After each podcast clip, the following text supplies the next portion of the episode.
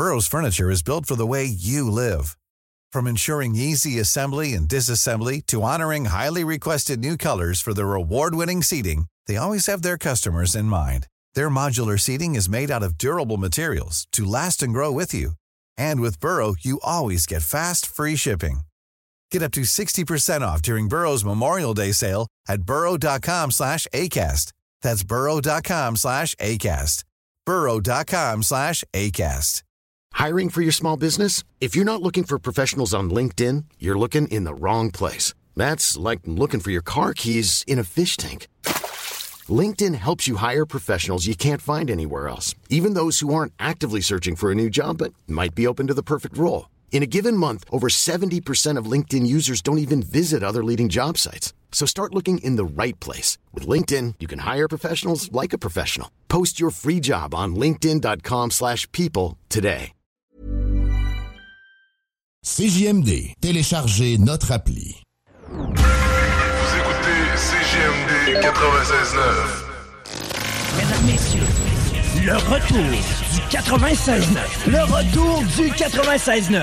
Les salles des nouvelles. Actualité, politique, entrevues, faits divers. Du junk et de la pourriture en masse. Tu veux du sale? Tu veux du sale? Elle veut du sale? Tout le monde veut du sale, sale, sale. Décomplexé. Les salles des nouvelles.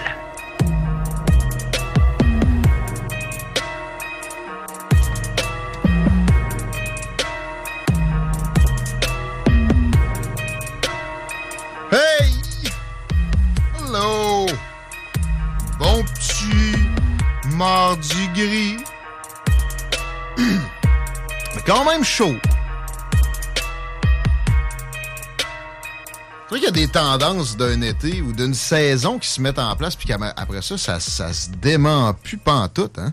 C'est spécial, pareil.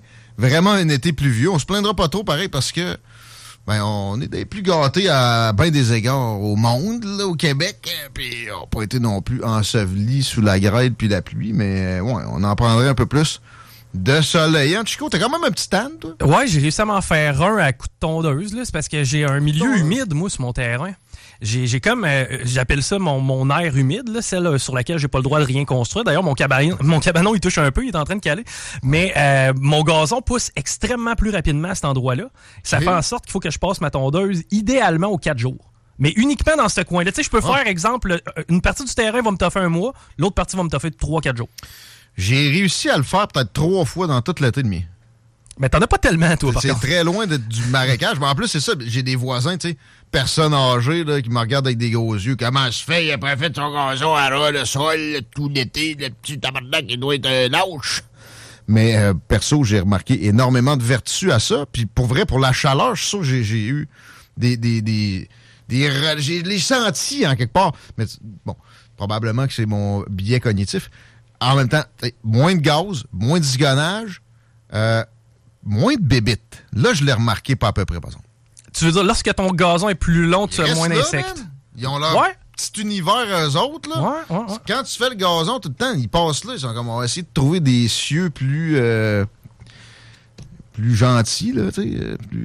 Hein? Moi, je pense que je suis un ingénieur dans l'âme parce que j'achète mes fruits préportionnés, ok? Célibataire, la vie de célibataire. Ben, c'est parce qu'à un moment donné, si je m'achète un melon, on va en manger probablement jusqu'en novembre. Là. Tu t'en vas vers les mouches à fruits, toi, hein? Non. C'est la saison. Les mouches régulières. Mon chien a une flore intestinale similaire à la mienne, c'est-à-dire pas tellement efficace. Et ça attire les mouches. Hein? Ça n'a pas le choix. Il fait son tas, c'est qu'il y a beaucoup de mouches. Puis comme ils ont de la bouffe en masse, eux autres, ils restent là. Et je me ramasse avec quand même des mouches traditionnelles là, en bonne quantité. Puis quand je m'achète mes plats de fruits, moi, du cantaloupe, c'est le seul fruit que j'aime pas. J'aime vraiment pas ça. Je suis pas capable de manger. Qui aime vraiment ça? C'est dégueulasse. C'est ça, en tout cas. Et, ben, évidemment, là, les épiceries, c'est pas des caves. Là, ils en mettent tout le temps dans le fond de ton plat de fruits. Ouais, ça fait que je conserve mes morceaux de cantaloupe. Je les mets dans une assiette à l'extérieur et les mouches sont extrêmement attirées par ce fruit. Bien que les mouches à marde qui aiment ça, le cantaloupe. Exact. Puis moi, ce que je fais, je mets un petit peu de liquide à vaisselle au travers le mélange. C'est que je me suis fait un piège à mouche. Ben oui, un piège à mouche hyper naturel. Puis ça fait en sorte qu'il arrête de venir me tourner autour pendant que je suis à la galerie. Ou rentrer dans la maison quand la porte est ouverte, puis là, t'es pogné avec ça. Mais ça, j'ai un malin plaisir, parce que là, je suis rendu avec un nouvel animal domestique. Il s'agit de Mona. C'est qui? Je t'en ai pas parlé? Mon araignée. Ouais, j'ai une araignée, moi, dans mon carpot. Clin d'œil le gars qui fait les pubs de Levi Chrysler. Ah, si, j'y ai pas pensé. Non? Non. J'étais là, on va l'appeler Mona Régnier. Il appelait sa blonde de même, Mona Régnier. Hey, ah, t'es bonne. T'es aussi bonne que la tienne. Mais elle a tissé une toile dans le coin d'une des fenêtres, puis pour vrai, là, elle me gosse zéro, cette araignée-là, OK? C'est qu'à chaque fois que je réussis à... Moi, je les swing au vol, les mouches, là. J'essaie de les assommer avant de les tuer. Ouais. Je vais nourrir mon animal. Mon animal. Okay. Ça... Ton animal. Ouais, mon animal. Mona Nimo. Ouais, là, ça ouais, comment ça... ouais. J'ai une mouche dans mon char que j'ai décidé que je tuais pas. Elle fait une semaine qu'elle est là. Hi, ça semble tannant, ça, pour la conduite. Ça, une mouche, d'habitude, là, tu sais, j'ai pas de... Hein? Pas de gêne. Moi non plus, là. C'est comme elle, j'ai tellement essayé de la pogner puis j'ai pas été capable que j'ai acquis mon respect. Ouais. Fait que je la garde. Mais c'est incroyable. Comment ça qu'elle crève pas aux chaleurs qu'on a? C'est fait tough, une mouche. C'est vraiment fait tough. Puis, ben, je veux pas, tu l'assommes à grands coups de calotte puis elle survit, là. Mais... ça reste que c'est une merveille de la nature. Puis l'autre fois, je pensais à ça. C'est sûr que c'était dans le temps où je visitais encore la SQDC. Là, à cette heure, c'est pas mal fini, ce temps-là. Mais... La philosophie de pacoter. Ouais. Mais c'est-tu bien fait, pareil? Hein? C'est un petit robot, mon gars, une mouche. Tu sais, je veux dire, ça marche aux phéromones, ça vole, ça... C'est capoté. Ça... Pas toi qui nous parlais de transplantation de crottes hier? Oui. Comment t'avais appelé ça? Les transplantations de sel. De sel. Oui. Oui. Ça tu sais, ça digère les selles de tout un chacun dans la nature. Ah, mais hein, merci, mais les mouches. Pis ça pond. En fait, c'est souvent les bébés, là, c'est les larves qui vont... Tu sais, en fait, pourquoi il y a autant de mouches autour d'un tas de crottes? Ben, c'est pas compliqué. C'est parce qu'habituellement, vu qu'il y a de la bouffe, ils vont pondre là, les bébés vont se nourrir puis ils vont ressortir. Tu sais, les salles des nouvelles, là, ont commencé dans le la biologie. Où, au sens propre, on pense qu'on devrait se trouver. On va être assez philosophe aujourd'hui. On a beaucoup de politique au menu. Et ce sera sympathique. Puis je commence d'ailleurs en disant salut Chico, bienvenue dans les salles des nouvelles. Guillaume Raté-Côté ici à votre service. Savez-vous c'est quoi tomber des nues, chers auditeurs? Tomber des nues, c'est se faire surprendre d'un coup, quand même assez sévèrement. C'est apparu au 17e siècle comme expression. Ce serait lié au fait que lorsqu'on est étonné, notre esprit tout entier peut vaciller au point de nous faire tomber. Mais les nus! Il n'y a pas de nudité là-dedans, monsieur le directeur de la porno, pour vous décevoir. J'arrive pas à en trouver. C'est un abrégé de nuage. Oh! Ouais. J'ai compris ça tantôt parce que je suis tombé des nus. Puis j'ai dit, on va être candide, on va le dire. Je n'ai échappé une solide. Mais là, j'étais comme, ouais, mais tomber des nus, tu sais que ça vient, ça? Ouais. Il ne faudrait pas qu'on évoque de la nudité ici, mais... on va y aller au sujet là, qui, oui, m'a fait tomber des nues. Je pensais que Marc Picard se représentait, moi, dans Chutes-de-la-Chaudière. Mais non! J'en reviens pas. J'ai pensé à Marc Picard à matin. On reçoit Bernard Drainville tantôt. Je n'ai rien pour y enlever de quoi que ce soit. Marc Picard, je pense pas le matin. J'étais-tu dans mon érection? Là? Mais ça n'avait pas de lien, si c'était le cas. Okay? J'aime beaucoup Marc Picard. J'ai toujours bien aimé Marc Picard. Qui aime pas Marc Picard? Ben, c'est pas un méchant monsieur. Côté gestion des dossiers locaux dans la circonscription, j'ai jamais eu le moindre écho négatif. Et il passait comme une bine, justement, pour ces raisons-là. C'est un vieux de la vieille. Je pense qu'il était là du temps de l'ADQ comme élu. Là. Ma mémoire se ternit avec le temps un peu. Mais, ouais, un député de la CAQ qui, à mon avis, avait trop peu d'influence sur les dossiers nationaux. Parce que lui, c'est effectivement là, un ancien de DQ. Je sais pas s'il avait été élu avec la bannière à l'époque, mais François Legault aurait tout intérêt à l'écouter plus. Là, il sera plus du tout écouté parce qu'à la fin de ce mandat-ci, donc dans quelques semaines, il va quitter. Et je l'ai échappé. À ma défense, j'ai pris des vacances. Là, puis je me suis informé, je m'informe toujours, mais je suis tombé dans des trucs un peu plus intemporels. Et j'ai donc manqué...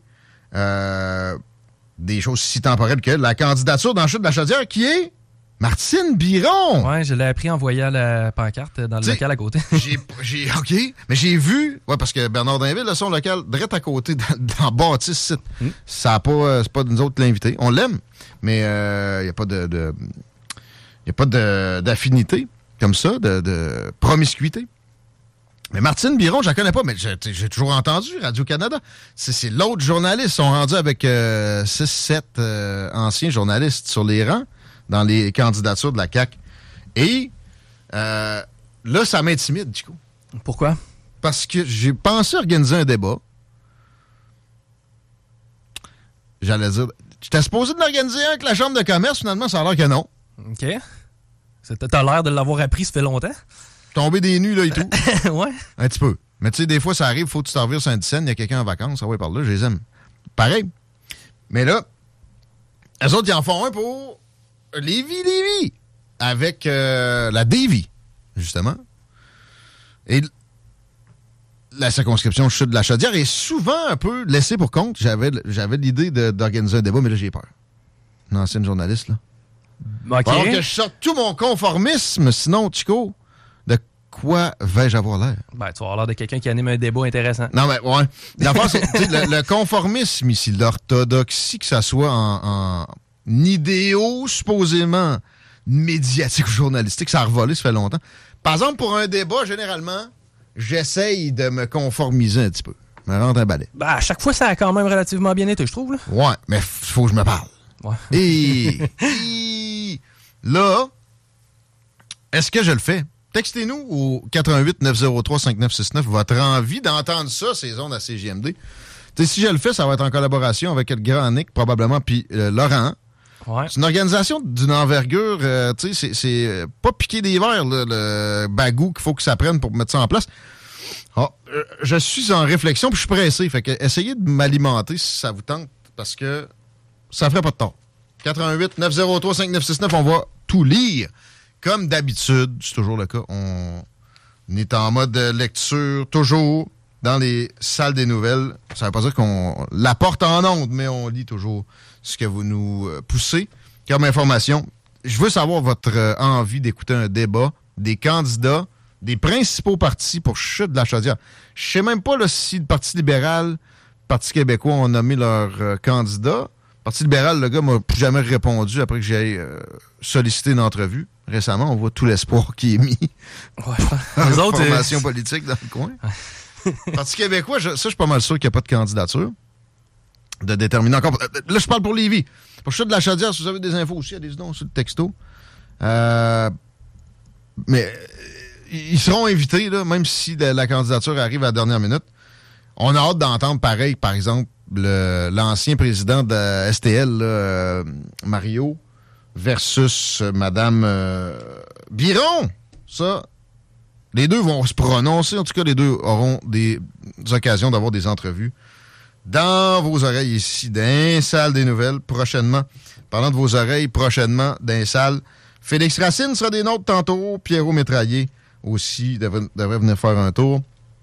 J'ai le goût d'essayer de réinviter Gab de la Tanière du Tigre parce que c'est leur première à soir à la nouvelle plage horaire. Petit éditorial, plein de belles choses, des nouvelles à Chico. Un show de talk radio comme il s'en fait pas ailleurs, de quoi de particulier, puis qui même des fois se permet de faire des affaires normales et tout.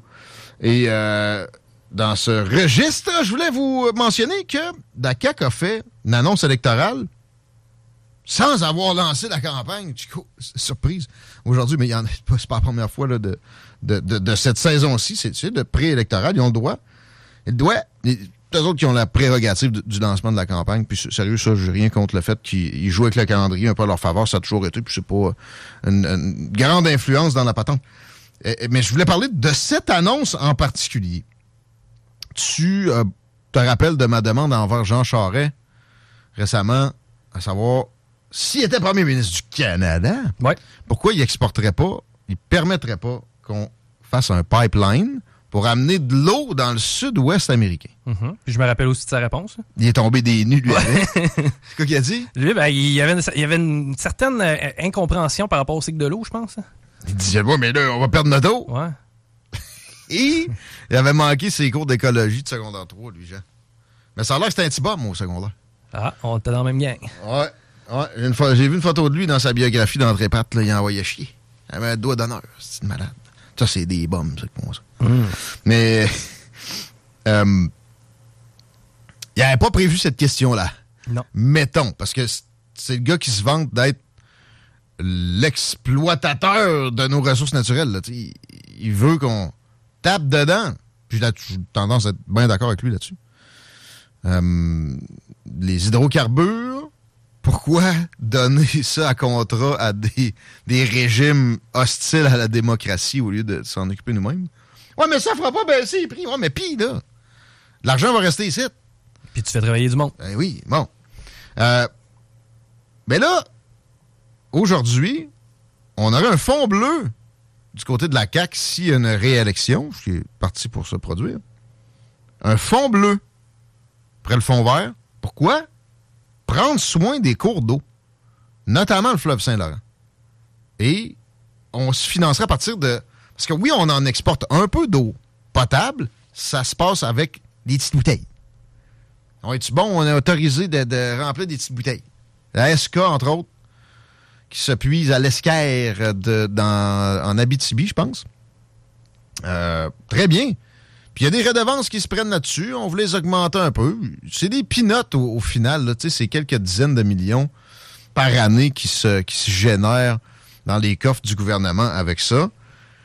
Alors que ça serait une mine d'or si on exportait avec des pipelines, puis il n'y aurait pas d'impact environnemental. Excuse-moi, je t'ai interrompu. Non, mais ça se veut une ressource d'urgence, à la limite, là, des bouteilles d'eau. Là. C'est pas, normalement, le Québécois moyen, il va prendre son eau dans le lavabo avant de la prendre d'une bouteille. Ben oui, elle va goûter le chlore un petit peu plus, mais il va y avoir des minéraux en plus grande quantité, chose qui est bénéfique pour le système digestif. En passant, les gens qui boivent de l'eau distillée, vous drainez le système, vous n'êtes pas là pantoute. Mais tu sais, c'est pas très, très... Pour l'environnement, là, on va se servir des bouteilles d'eau. Pas très, très logique. En même temps, à la défense de la CAQ là-dessus, elles se vendent pareil, des bouteilles d'eau. Fait que aussi bien prendre peut-être la redevance puis la mettre dans quelque chose qui va être utile à l'environnement, comme ce fond bleu-là, qui, exemple, pourrait aider à ce que... Éventuellement, c'est pas ce que j'ai vu qu'ils présentaient, mais... On drague la rivière Chaudière pour qu'on enlève le pétrole qui s'est ramassé dans le fond de ça depuis l'explosion du train à Lac-Mégantic. Mettons, ça serait le fun pour une rivière où une ville comme Lévis puise de l'eau potable, carrément.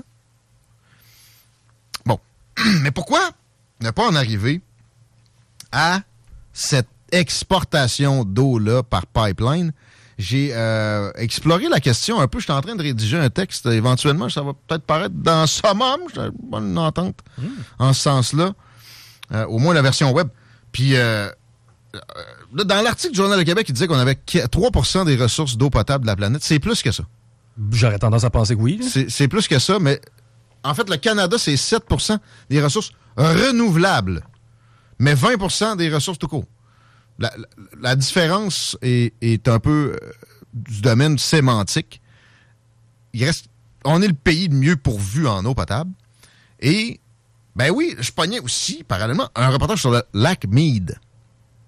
J'ai vu d'autres trucs aussi sur les réseaux sociaux récemment, en plus. C'est le lac du, tu sais, le Hoover Dam à Las Vegas. OK. Très beau petit lac. Ouais, ouais. Turquoise. Mais qui est en train de disparaître, là. Année après année, il y a des pancartes, d'ailleurs, sur le bord qui indiquent où le niveau était à ce moment-là. Et ça fond comme neige au soleil, c'est le cas de le dire, pas à peu près. Si Las Vegas manque d'eau, là, mais à un degré extrême, là, imagine la mine d'or bleue qu'on laisse traîner. Ouais, puis au niveau de la qualité, en plus, notre eau est connue et réputée pour être une eau de qualité supérieure. T'sais. Je veux dire, c'est glamour de vendre ça à Vegas. Elle est bien minéralisée, OK? Et il n'y aurait pas de problèmes environnementaux liés à cette exploitation-là, sauf des choses d'envergure locale. Genre, tu pars le pipeline de la rivière Saint-Charles, ben oui, elle va s'assécher. OK? Mais à Périponca,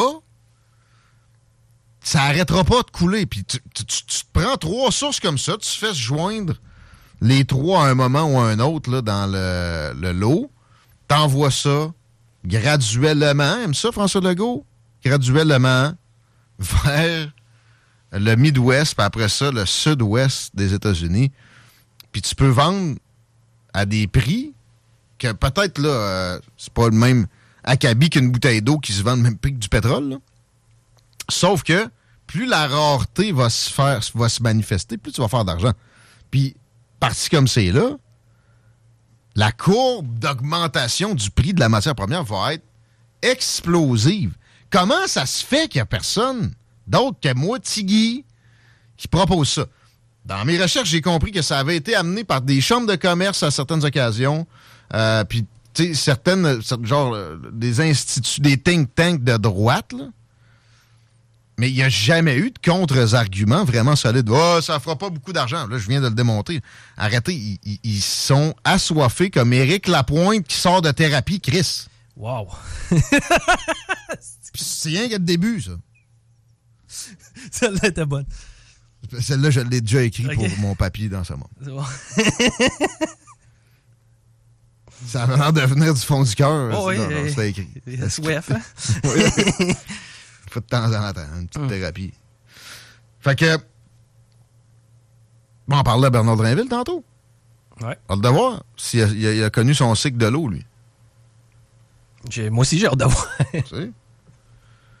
C'est vers 16h15 que ça se produit. C'est dans un genre de 45 minutes, ça. On a pogné le crotté qui a envoyé un cocktail Molotov dans les nouvelles locales, dans les salles des nouvelles, dans une résidence de Lauson au cours des derniers jours. Ben, présumément crotté. Jason Pothier-Martin, je répète, Jason Pothier-Martin. Le suspect qui aurait lancé pas un, mais deux cocktails Molotov. On en apprend un peu plus sur l'histoire à travers la fenêtre d'une résidence de la rue Saint-Joseph à Lévis. Il y a une fillette qui a été brûlée carrément. Absolument. Son lit en feu. Exact, mais rapidement, les pompiers ont intervenu, ce qui a empêché aux flammes de se répartir un peu partout à l'intérieur du bâtiment. Dans les heures qui ont suivi l'événement, ben, ça n'a pas été si long que ça, en fin de compte, de retrouver M. Pothier-Martin. 29 ans, résident de Lévis. Il a comparu hier au Palais de justice de Québec pour faire face aux chefs d'accusation de voies de fait et harcèlement criminel. Par contre, on est encore en recherche. OK, incendie criminel, ils ne l'ont pas accusé encore. Pas encore. Si vous détenez plus d'informations par rapport à ce dossier-là, on vous invite à communiquer avec nous parce que, comme tu disais, il peut s'ajouter des accusations. Il va probablement s'en ajouter. Et c'est facile, on communique avec le service de police au 418-832-2911 ou sinon via le web. C'est super facile de trouver les numéros. Mais je répète, c'est Jason Pothier-Martin, un homme de 29 ans. OK. J'ai stalké Facebook un peu. J'ai trouvé un gars qui avait l'air d'un gars qui allait pitcher des cocktails Molotov. D'après moi, t'as le bon moineau. Ouais. Il n'y avait pas deux noms. Pas l'air très actif non plus sur des réseaux sociaux. Non. Il y a des flammes dans le cou de tatoué. C'est rarement un signe d'être... Hein? C'est du jugement... Tu sais, comment je pourrais dire ça? Oh, oui, regarde. Non, mais... J'ai jugement est bien réparti. Préjugé, des fois, c'est utile. Oui. OK? Mais... C'est pas, ils nous l'ont pas donné pour rien, hein, ce caractère-là. Non. Imagine, on évacue tous les préjugés. Ben, on devient une naïveté ambulante. Man, c'est des auto-tamponneuses, mais qui brisent là, avec pas le petit tampon en caoutchouc. D'après moi, là, si tu élimines toute naïveté, là, aussitôt que tu reçois un coup de téléphone de la GRC comme quoi tu as commis un crime, tu leur envoies 10 000 $ pour t'en sauver. Ouais, j'aime ça. Peux-tu me dire si déjà on a des problèmes de circulation? Parce que c'est pire que jamais cette rentrée qui n'est même pas vraiment commencée dans la région côté circulation. Mais ça prend pas les troisième lion. Eh ben, c'est moins pire qu'hier à l'heure actuelle parce que, au du moins pour la rive sud, la 20 dans les deux directions, on circule bien. L'accès au Pont-la-Porte, c'est quand même compliqué là, via la rive nord, donc soit sur Duplessis, soit sur Henri IV. Sur Duplessis, on est à la hauteur de 4 bourgeois, sur Henri IV, plutôt du versant nord. Sur de la capitale, c'est déjà congestionné et il y a un accident présentement direction est dans la bretelle de Robert Bourassa menant à de la capitale. Donc, il va falloir tasser ça vite si on veut pas que ça jamme plus rapidement. Mais sinon, pour ce qui est du reste, là, je regarde au nord, ça a l'air quand même pas si mal à date. Là.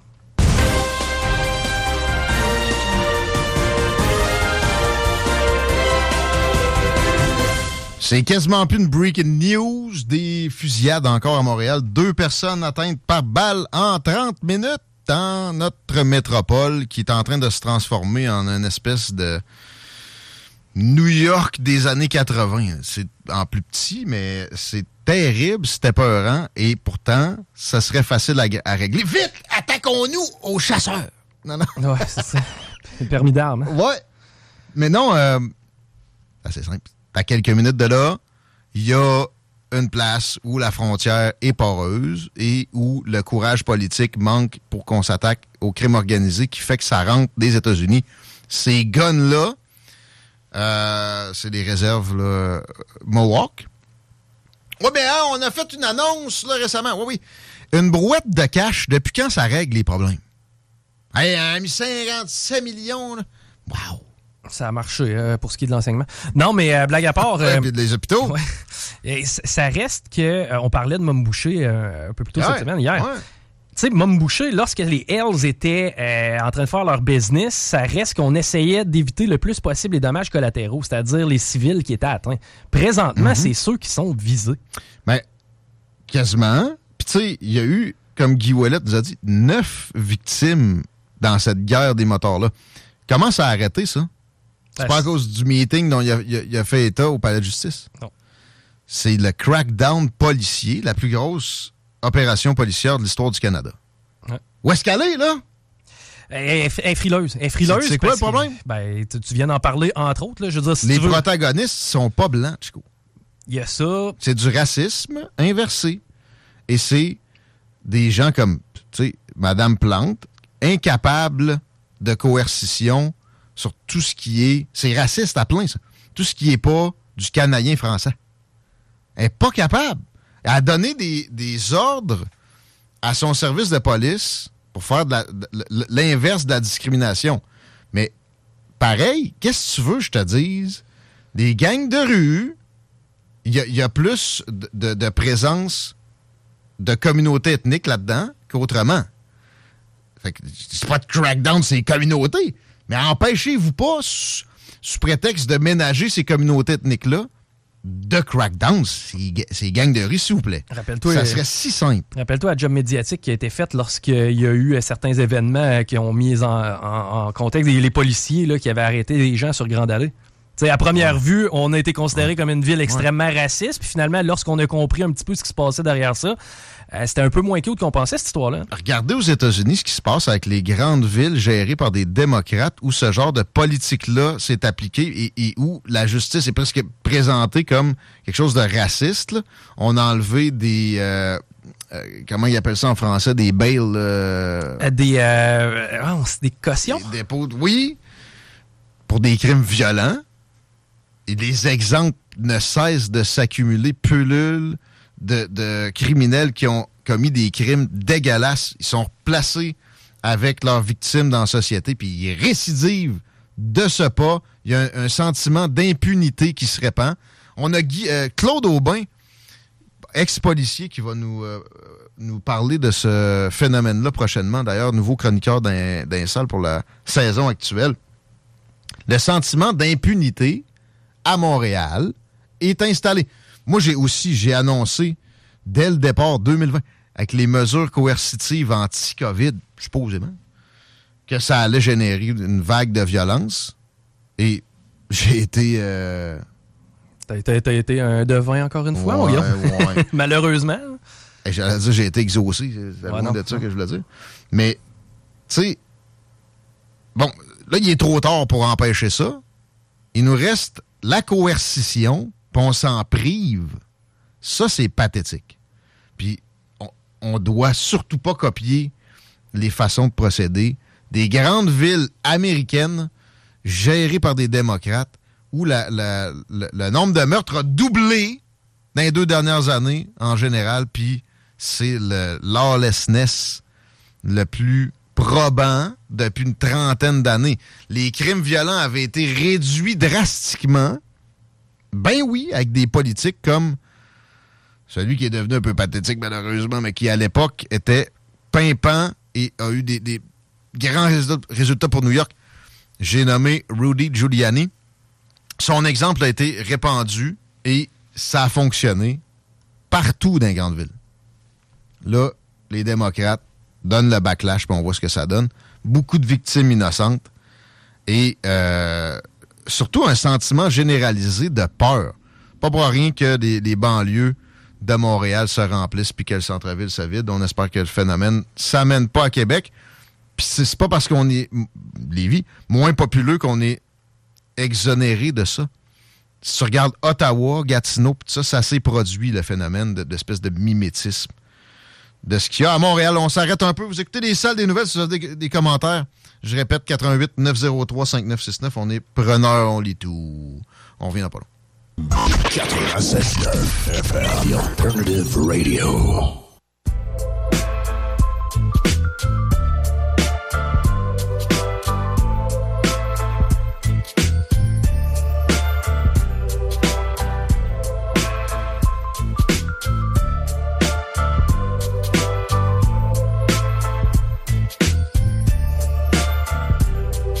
Vous avez trouvé une climatologue.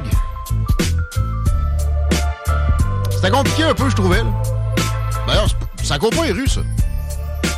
J'ai pogné une critique de la lettre ouverte de centaines de scientifiques qui disaient « C'est pas vrai qu'il y a un consensus sur tout ce que le groupe international d'experts en climat dit. » Critique de Radio-Canada. Ouais, mais c'est même pas beaucoup des climatologues. Des climatologues, il y en a pas des milliers. Il y a des gens qui peuvent lire des rapports de climatologues. Souvent, ça va être des sciences de la Terre, géologie, physique, géophysique, des choses comme ça. Je m'étais trouvé une climatologue de Québec. Très compliqué. Finalement, elle a écouté le show hier. Mm-hmm. Puis ma diatribe sur les voies réservées semble lui avoir porté le coup de grâce. Pourtant, j'y avais dit que j'étais un sceptique à bien des égards sur les solutions, surtout. Pas sur le fait qu'il y ait des changements climatiques et que l'homme a une responsabilité. Ah, mais attends un peu, les voies réservées. Je veux dire, elle m'a pas précisé ça, mais elle m'a dit qu'elle avait eu un choc. Voilà, c'est parti. C'est factuel, Guillaume, là, il n'y a personne dedans. Là. J'y avais dit aussi qu'on n'était pas orthodoxe. Ouais. Qu'on se rentrait pas de balai. Non, j'avais pas dit non. Mais bon. On est revenu à la case départ. On cherche des climatologues qui sont prêts à faire de la vulgarisation puis qui n'ont pas peur de gens avec un peu de scepticisme sur le discours ambiant, si vous avez une idée. La page de l'émission sur Facebook, tiens. Allez donc liker ça puis écrivez-nous par là. On n'est plus capable d'inviter personne. Facebook, vous voyez. Les salles des nouvelles, salles avec rien qu'un L au pluriel. Je pensais à notre climatologue parce que la météo... C'est une science qui peut être liée à ça. 23 degrés présentement sur Lévis, un après-midi pluvieux, une nuit nuageuse avec pas nécessairement beaucoup de pluie, peut-être pas pantoute, ça dépend où vous trouvez, 1 mm. Au menu demain, 1 mm pour toute la journée, 26. 6 mm là vient, ça devrait probablement être dans un orage parce que je vois le petit sigle. Sur Météo Média, 24 degrés jeudi, alternant soleil-nuage, pas trop de pluie. Vendredi, ça s'est modifié par rapport à ce qu'on nous promettait. Ça va être plus froid encore. Et ça va être beaucoup plus pluvieux. On évoque 15 mm sur Lévis. Mais la bonne nouvelle, c'est que la fin de semaine va être ensoleillée. Je vois aucune précipitation. Je vois 21 pour samedi comme maximum. Là. Souvent, on pète un petit peu plus haut que le maximum qui est dit. Puis dimanche, rien de moins que 25. 11 heures samedi d'ensoleillement. 12 heures d'ensoleillement dimanche. Ça va être une belle fin de semaine. Est-ce que la circulation est aussi belle que ça? J'imagine que non. Bien, sur la Rive-Sud, ça va encore très bien. C'est-à-dire qu'il n'y a absolument aucune zone là, de bouchon actuellement. Pour ce qui est de la Rive-Nord, eh bien, l'accès au Pont-la-Porte, c'est déjà compliqué. Probablement ce qui explique qu'il n'y ait pas de trafic sur la Rive-Sud. Donc, autant via Henri IV que Duplessis, là, présentement, ça, c'est déjà loadé pour cette heure-ci. Je vous avais parlé d'un accident sur de la capitale direction Est. Si vous avez des détails, bien, donnez-nous-en via texto parce que ça a l'air d'être encore en cours et ça semble être au niveau de la bretelle d'accès de Robert Bourassa. Si c'est le cas, ça va déjà solide tout à l'heure. Un peu plus au nord, pas grand-chose non plus. Donc, c'est le début de l'heure de pointe. Très bien. On va vous garnir ça pour ceux qui ont besoin d'un peu de radio parler pour prendre leur mal en patience. De nouvelles de plusieurs acabits, notamment en termes politiques à Lévis. Là, on a le nom du candidat libéral, c'est Richard Garon, un gars de l'armée. Un gars qui a étudié en sciences politiques aussi. Mm-hmm. Ça me semble être un beau bagage. On va le recontacter, même si l'attaché nous a pas donné de nouvelles. Après la dernière fois, j'ai l'impression qu'il n'y a pas d'attaché de dédié nécessairement à sa personne, vu les ambitions assez faibles de Dominique Anglade pour la région de Québec et Lévis. Merci d'avoir vu ça, Chico. Si vous avez de quoi de plus sur le PQ, Québec solidaire, même un des 22 autres partis qui, je pense, auront droit de placer des candidatures. Allez-y allègrement, passez par la page Facebook idéalement. Puis sinon, ben, ma page personnelle, il reste 15 places pour être mon ami. Chico, tu t'en restais 2-3 aussi. Hey, moi, on aime ça de même. Moi, il doit m'en rester au moins 1000. C'est sérieux, j'ai beaucoup d'auditeurs qui m'écrivent directement sur le Messenger comme ça, qui m'ont ajouté comme ami. Ça me fait bien plaisir. Moi, je commencerai pas à essayer de me péter une petite distinction entre ma vie publique et ma vie privée. Je suis ce que je suis, ben des mains comme j'arrive. Chronique ma mère. Ça fait longtemps qu'on n'a pas fait ça. Oui. Un genre de 3 mois. Une histoire de taureau. Impressionnante d'ailleurs, je dois dire. Ben oui, un taureau qui s'évade, mais qui souhaite aller, je sais pas, faire un emprunt, un retrait, peut-être une hypothèque, je sais pas trop. Mais c'est dans une banque qu'il a fait son apparition. Courait à travers les rues d'une ville israélienne avant d'entrer dans une banque, mais il n'a pas tué personne? Non, non, pas du tout. Puis il a fait peur à des banquiers, ça me dérange moins. Ouais, ça, à la limite, c'est quasiment positif. Ouais. Il devait se sentir un peu comme celui-là sur Wall Street. Là. Ben, t'as un éléphant d'un jeu de quilles. T'as un taureau d'une banque? Ouais. Je pense qu'il se sentait moins bien que le taureau sur Wall Street avec les gigaballs. Probablement parce que ça a comme pas d'adhérence tellement un taureau sur un plancher verni. Donc, de toute façon, le taureau sur Wall Street, mettons qu'il y a une âme, parce que les objets ont une âme. Ah non. Un taux vibratoire. On est reparti là-dessus. Ouais, mais il se fait tenter, il base pas mal. Ouais. Ça, c'est peut-être le fun des fois, mais à un moment donné, à outrance, ça devient fatigant. Mais j'ai trouvé quand même courageux les employés qui ont tenté de lui tendre un piège. C'est-à-dire que les gars se sont mis de chaque côté d'un espèce de corridor. Là, et le taureau qui s'en venait, ils ont vraiment réussi à faire un lasso, puis ils ont passé autour du cou. Ils n'ont pas réussi à immobiliser la bête. Là, évidemment, c'est assez fort, un taureau. Mais le taureau qui, une fois rendu à l'extérieur, a été endormi avec une fléchette tranquillisante et redonné à son propriétaire. Donc, à part des dommages mineurs, il n'y a aucun blessé dans cette histoire. Mais quelle idée de merde d'essayer de pogner un taureau avec une rallonge électrique. Ça ressemblait à une rallonge électrique. On me demande si je vais avoir Duhem en entrevue. Oui, les chefs seront tous invités. J'ai l'impression que Duhem devrait venir. François Legault aussi. Gabriel Nadeau-Dubois, je pense que ça, il n'y aura pas de problème. Ben. Paul Saint-Pierre Plamondon, je serais dû, ça fait un bout, je n'y ai pas parlé. J'ai son numéro de sel. Oui. Je vais l'inviter, mais on va attendre le début officiel de la campagne pour ce genre de choses-là. On est dans la pré-campagne. On reçoit normalement Stéphanie Lachance aussi de Bellechasse prochainement. Parce que là, tu sais, on a fait Lévis avec les deux. On va avoir, après ce soir, on va avoir fait Lévis avec les deux qui ont le plus de chances de rentrer. Parti conservateur, parti coalitionnaire. Et là, Bellechasse, on avait Michel. Oui, c'est un gars que t'appelles Michel, ça. Oui. Puis Stéphanie, qui s'en vient. Je long shot, là, Michel Tardy? Drette ça. Merci. Le gars qui a l'air d'un cowboy, mais qui a un doctorat en microbiologie. Ah, hyper sympathique. En biologie. Ouais. Oh oui, pas de doute. D'autres textos qui sont rentrés pas mal, là, mais... T'es en mode texto. On fait-tu un Maximono? Bon, là, j'ai pesé sur... Son pool, c'est un pool de football, ça, me semble. OK. Non, on va y aller avec une autre nouvelle de ton cru. Ouais, j'ai des nouvelles sportives aussi. Mais attends, peu sportive, mais quand même odd. Là. Ça me séduit d'emblée. Ouais. Oh, elle est intéressante. Je pense que tu vas l'aimer. C'est un homme de Washington, 82 ans. Lui a réussi son millionième lancer franc, OK? 1 million de lancers francs. Un lancer franc, ça, pour le néophyte en basketball, c'est le gars qui va tout seul sur la ligne puis qui prend ses lancers après une pénalité. Là. C'est ça, des lancers francs. Le gars, ça y a pris 17 ans pour lancer 1 million de lancers francs. Il estime environ avoir passé 2500 heures sur le terrain pour réaliser son exploit. Hey, ça en prend en tabarnouche des shots. Puis t'as d'affaire à être quand même précis parce qu'à chaque fois que tu le rates, il compte pas. Et le meilleur stretch qu'il y a eu, en fait, le meilleur consécutif qu'il a été capable de réaliser, selon toi, c'est combien de lancers francs? Rappelle-toi, au secondaire, quand je t'ai dit 37, là. 37. 222 lancers francs d'affilée qui a réussi le bonhomme dans son challenge. J'ai fait un petit calcul, là, ça revient à environ 175-200 par jour, mais ça, il faut que tu shottes à Noël. Là. C'est que j'ai l'impression que c'est pas de même que ça s'est fait. Mais 17 ans, félicitations. 1 million de lancers francs réussis pour un homme de Washington de 82 ans. C'est une belle façon de se garder en shape. Quand même, OK. C'est sympathique. C'est sympathique aussi les textos que vous nous envoyez sur le débat. À part celui qui dit que Pierre Pruneau serait cool que ça soit lui à l'animation. Il est à la retraite, là, on l'avait assez vu pendant un assez long bout. Ça me ferait bien plaisir d'y être. Je peux me rentrer un balai aussi, moi aussi, quand même. À date, c'est pas mal positif pour un débat. Je pense qu'on va le faire, Chico. Ben, j'aimerais ça, moi aussi. Chutes-de-la-Chaudière. Ouais. On l'annonce demain. Oui. Bienvenue au débat pour Chutes-de-la-Chaudière.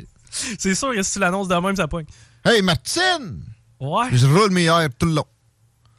Martine Biron.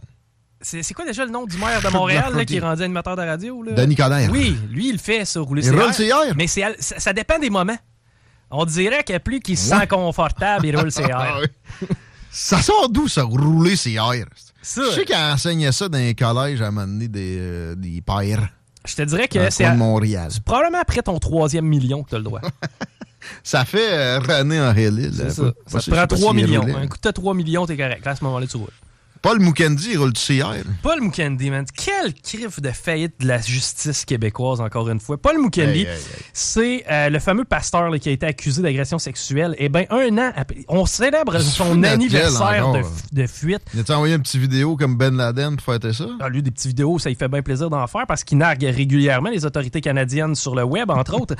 Lui qui devait commencer à purger sa peine d'emprisonnement de combien? 1, 2, 3, 4, 5, 6, 7... 8 ans! C'était 8 ans qu'il avait pogné Mukendi. Pendant ce temps-là, il rit de nous autres au Congo avec ses fidèles.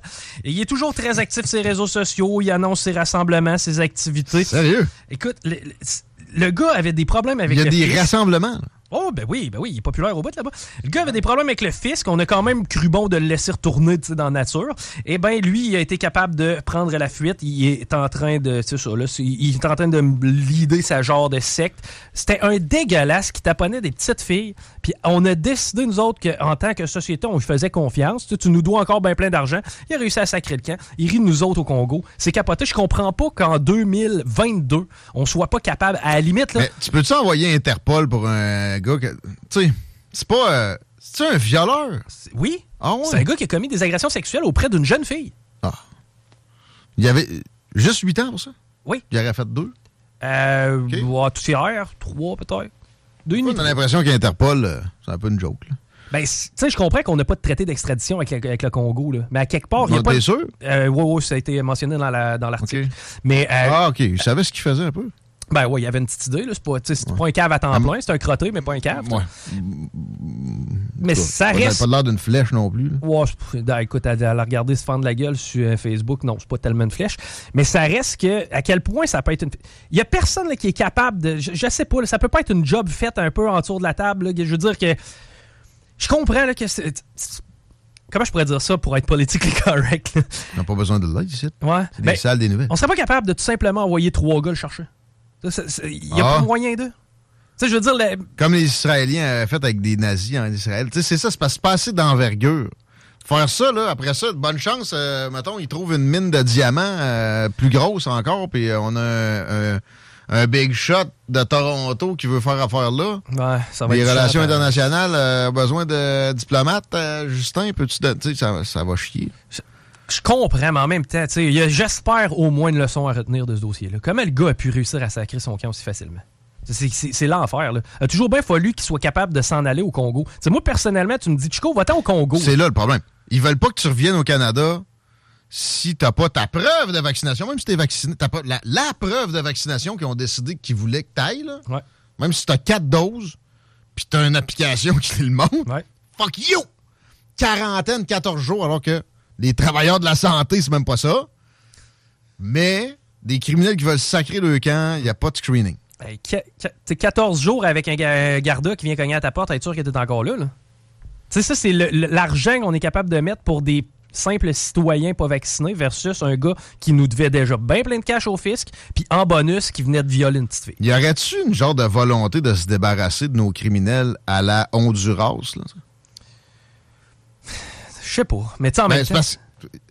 Il y a tellement de screening quand tu rentres, inutile. Tu sais, je l'ai dit, sanitaire à 2 cents. Même les Américains de Joe Biden, hypochondriaques, c'est la COVID, disent là, arrive quand? Voulez-vous m'enlever ça? Quand je suis allé aux États, le douanier américain, la seule chose qu'il m'a demandé, c'est avez-vous arrive quand? Ouais. Parce que lui, il sait que c'est de la boîte, il veut pas être pogné avec moi trop longtemps dans son pays. Mais tu peux prendre l'avion, tu sais... Dion, là, le rappeur l'a mis à Soja. Okay? Ouais. Ça a l'air qu'il vendait de la pinotte. Okay? Moi, ça, tu sais, lui, la justice, souvent, au Canada, on peut avoir de la misère avec. Mais, tu sais, si on est conséquent, on va en faire appliquer. Lui, il a juste pris un avion, il est allé dans le sud, il est resté là pendant des années. Pis c'est fréquent, ça. Paul Mukendi, etc. Pourquoi il n'y a pas un petit screening? À quelque part. Hey, je suis pas capable d'embarquer avec une bouteille de shampoing. Mais en même temps, si on peut voir le seul point positif de tout ça, c'est que c'est pas les Québécois qui ont à payer pour l'incarcération de ce gars-là. Là. C'est à peu près la seule chose de positive que je peux voir. Là. Mais ça, il y a beaucoup de pays qui font du dumping de prisonniers. Mais généralement, c'est pas très glorieux comme qualité d'institution pour ces pays-là. Non, tu sais, en même temps, si Paul Mukendi, man, s'appelait, je sais pas, moi, Johnny Bravo, puis qui restait là-bas à Stifi pendant... puis qui fermait sa gueule, tu sais, qui disparaissait dans la nature. Mais là, tu sais, je me mets à la place de la victime là, dans cette histoire-là. Ah, tu vois le gars réapparaître sur les réseaux sociaux, rire de ton pays, rire du système. Toi, t'as passé à travers un processus de dénonciation, t'as passé à travers un processus judiciaire, t'as probablement drainé physiquement. Il avait pris son passeport, là. Mais tu sais, avec les reconnaissances faciales, tous les outils de style NSA, là, on a un équivalent ici, hein?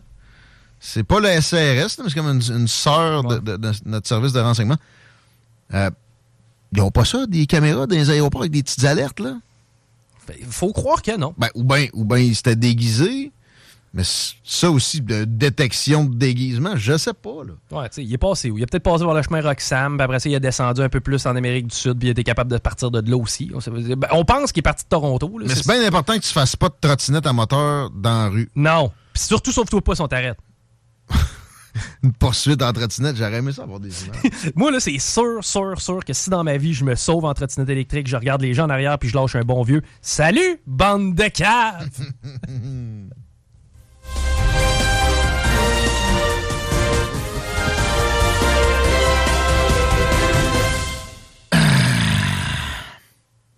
Le docteur Boileau. Ah, fatigué, même c'est une photo. Une photo de profil, excusez. Peut-être de profil de côté. Ouais. On va faire le point sur l'évolution de la COVID. Mercredi, à 11h. Faudrait pas qu'ils sachent qu'il y a des problèmes de mononucléose, de pieds, mains, bouche, présentement. Puis, il y a de la grippe. Il y a de la gastro. Non, mais... Là... Arrêtez, il se passe rien. Ça donne quoi, là? Pas de commande politique là-dedans? Ça a donné les scores les plus nord-coréens de l'histoire de la popularité d'un premier ministre québécois, ces conférences-là. Est-ce qu'il y aurait eu une commande dans le lot? Je ne sais pas. Mais ça sonne de même, parce qu'il se passe rien. Il n'y en a pas de COVID, là. Ou à la rentrée scolaire. Ben oui, la rentrée scolaire, s'il n'y a pas de COVID, pouvez-vous enlever vos sales pattes de ce fonctionnement-là que vous avez détérioré pendant 2 ans, alors que vous étiez supposé d'avoir ça, l'amélioration comme principal objectif de toutes vos actions au cours des 4 dernières années. Il faut en appeler à la prudence parce que présentement, notre système hospitalier est surchargé et on manque des lits. Le retour d'un port obligatoire du masque, c'est pas prévu, Chico. Ah! Ben, ils sont-ils fins? Ben, ça n'a jamais rien donné. Même Anthony Fauci... qu'en passant, il quitte ses fonctions, on s'ennuyait, en décembre, a dit que c'était de la marde, ça. Ben, ça donne rien, ça n'en prend 2. Ouais, c'est lui aussi qui avait dit ça. Pourquoi pas 3, mon Tony? Ouais. Puis, si vous pensez que aussi, la santé publique québécoise est vraiment indépendante, moi, il y a eu des décisions distinctes avec des écarts infimes, là. Mais en général... on faisait que boire les paroles du CDC américain. Et encore là, c'est un peu pathétique. On va s'arrêter quelques instants. Vous écoutez les salles des nouvelles. Plus de beau matériel. Comme ça, au retour, s'il vous plaît, honorez nos commanditaires. CJMD 96.9. CJMD 96.9. Dansez-vous les paupiètes.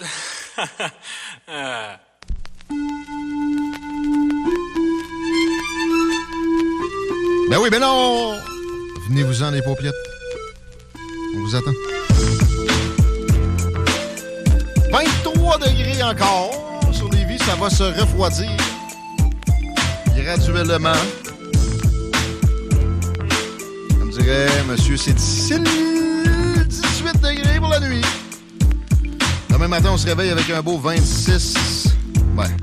On va retrouver ça quelque part dans la journée. 5 heures d'ensoleillement. 1 mm de pluie. Jeudi, un peu plus d'ensoleillement. Un peu plus de pluie aussi. Un peu moins de degrés. C'est 24 sur Lévis qu'on nous promet. Vendredi, c'est la pire de la semaine avec 20. 15 mm de précipitation sur nos têtes. Mais la fin de semaine s'annonce très ensoleillée. 11 heures. de notre astre si étincelant sur nos faces et 12 heures pour dimanche, respectivement 21 degrés et 25 degrés comme maximum. Ça va être un peu plus chaud que ça, je suis sûr, pour samedi. Est-ce que c'est chaud dans la circulation, M. Desroses? La chaleur débute notamment sur la 20 direction ouest. On est à la hauteur de Chemin des Îles. C'est pas si dense que ça, mais ça commence. Pour ce qui est de Duplessis, direction sud, ça s'est amélioré dans les dernières minutes. Donc, si vous avez une option à choisir, c'est du côté de Duplessis, direction sud et non Henri IV. Je vous parlais un peu plus tôt de l'accident dans la bretelle qui donnait accès à de la capitale Est via Robert Bourassa. Eh bien, l'icône est disparue. Est-ce qu'on aura réussi à éviter le pire? Ben, les prochaines minutes nous le diront. Quoique c'est déjà commencé quand même comme il faut sur de la capitale en Est à cette heure-ci. Merci à ceux qui nous écrivent sur le 903-5969. Paul Mukendi aurait pris un vol privé pour le Congo. Ça reste, il faut que tu passes par l'aéroport pareil. Puis des vols directs pour le Congo, c'est pas sûr que ça court les aéroports non plus nécessairement. Ben, puis mettons que tu as un vol direct qui part du, mettons, d'ici puis qui s'en va au Congo. Ben, tu peux-tu juste comme aller checker c'est qui qu'il y a dedans? Ouais. Puis bon, je suis pas sûr que ça a besoin d'être direct. En tout cas, pour aller aux États, probablement que tu essaies d'éviter ça quand tu es en cavale.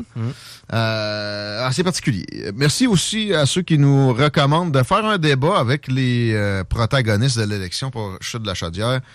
Plus le show avance, plus je me dis qu'on va le faire. Je vous promets pas tout de suite, là, mais ça s'enligne de même, même si c'est pas un mot. Je l'utilise, je l'aime, ça s'enligne. De même, ça s'enligne aussi pour qu'on parle à Bernard Drainville dans les prochaines minutes, candidat pour la CAQ dans Lévis. Avant, on se pète un petit défi historique. D'arrête dans le prime time, mon chico. Oh oui! Parce que si tu sais pas, tu sais que tu viens de la misère à les douettes. Où c'est que tu t'en vas? Qu'est-ce que tu as à nous raconter avec la date du jour dans l'histoire? 23 août 1820, un animal s'égare et pénètre dans la succursale de la Banque de Montréal. On a parlé d'un taureau un peu plus tôt. Quel est, selon toi... Un taureau dans une banque en Europe? Là, c'était... Man, t'as pas vu? Un chèvreux? Non. Quel genre d'animal verrais-tu? Ça tombera pas dans les annales si c'est un dièvre. Non, mais quel genre d'animal tu verrais dans une banque qui fait du sens? Moi, j'ai souvent dit qu'un dirigeant de banque, tu pourrais mettre un cochon à la place, puis ça verrait de ça. Ben, c'était ça, buddy. Non! Oh oui! Ah. Moi, il était allé porter son CV. 1820, un cochon égaré entre dans la succursale de la Banque de Montréal, rue Saint-Jacques. Hey, c'est downtown Montréal, buddy. Un cochon dans la banque. Ben, tu sais, où j'habite, à Sillery Beach. Ben oui, je sais, j'habite pas la circonscription. Moi, j'étais un gars de Lévis, plein de racines ici. Ben, j'ai des racines où j'habite aussi. J'habite dans la maison achetée par mon arrière-grand-père en 1910. Il travaillait sur le pont, lui. C'était un prolétaire pur, puis il riait de wow en arrière. Où est mon cabanon? Mais à côté de la bacasse, il y avait le cochon. Bon. Qui saignait drette là. En dessous de mes pieds, quand je suis sur ma terrasse, il y a plein de vieux boudins de sang de cochon. Eh bien. Qui enrichit le sol. Ouais. Mais ça reste encore triste. Hein? Mettons, si je m'enligne vers le végétarisme et éventuellement, là, sans dire que j'essaie de diminuer ma consommation de viande, j'essaie de la varier un peu plus. Ben, si au moins, sérieux, c'est ça. Le cochon, il a vécu une belle vie. Pis ça. Moi, ça me pousse vers le végétarisme. Ouais. Quand je croise une vanne avec des pauvres êtres comme ça qu'on a carrément fait pousser pour notre petit plaisir de manger du bacon le samedi matin. Ouais. Ça m'attriste. Et je sais plus qui avait dit ça. Freud? Qui avait dit ça? On peut jauger une société à la façon dont elle traite ses animaux. Ça ferait du sens, Freud, là. Quelqu'un d'autre avait dit à la façon dont on traite ses femmes. Il y a eu les aînés aussi qui sont sortis. Ouais. Mais tout est bon, là. Et... j'espère que ça a bien fini pour le cochon dans la banque. Ils ont-tu donné une job de direction? Oui, puis paraîtrait qu'il est en poste depuis ce jour. All right. Dernière vente d'esclaves à Montréal. Selon toi, en quelle année ça s'est produit? Man, trop tard, mais plus tôt que les Américains sales. 1849. C'est 50 ans avant. 1797, Emmanuel Allen fut le dernier esclave à être vendu lors d'enchères publiques à Montréal. Il est également le dernier esclave à avoir été vendu au Canada. OK. C'est à Montréal. Ça, c'est un peu triste. Oui. 2000, Britney Spears en concert au Centre Molson débarque à Montréal pour la première fois. Britney, c'est 16 000 personnes qui assistent à son spectacle. Oops, I did it again. J'imagine que vous vous rappelez de la toune. Selon toi, combien d'albums elle a sorti, Britney Spears, en carrière? T'sais, on s'entend, Britney Spears, je te parle de 2000. Ça veut dire qu'elle a sorti l'album quelque part autour de 98 sur 20 ans. 3?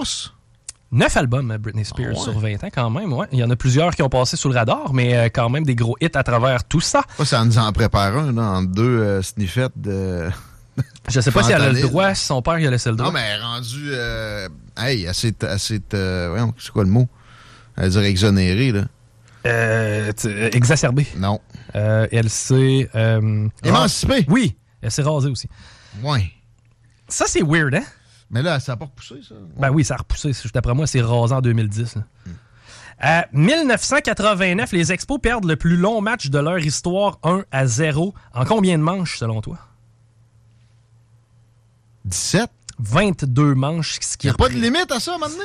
Je crois... Écoute, là, sérieusement, j'ai pas regardé de balle cette année, mais je pense qu'on est rendu avec le nouveau règlement. En prolongation, on met un go au deuxième but en partant. Écoutez la radio sportive là, qui va tout révolutionner pendant bien longtemps, vous allez peut-être le savoir. Yes, c'est cool, on va pouvoir écouter des Nordiques live. Bonne importance. Quelle idée bizarre. Merci à ceux qui ont mis ça en place. Ça nous fait une belle passe à la palette à CJMD. On vous prend, les gens qui aimaient ça, du pop un peu moins raw. 6h14, la game. Elle commence à 8, elle finit à 2h15 du matin. C'est quand même du stock. Pour finir avec Vibe, là. On en joue aussi là, du paupiette, là, un peu du hip-hop ici, plus doux. On n'enlèvera pas du raw pour autant. Habituez-vous. Ça fait du bien de s'endurcir.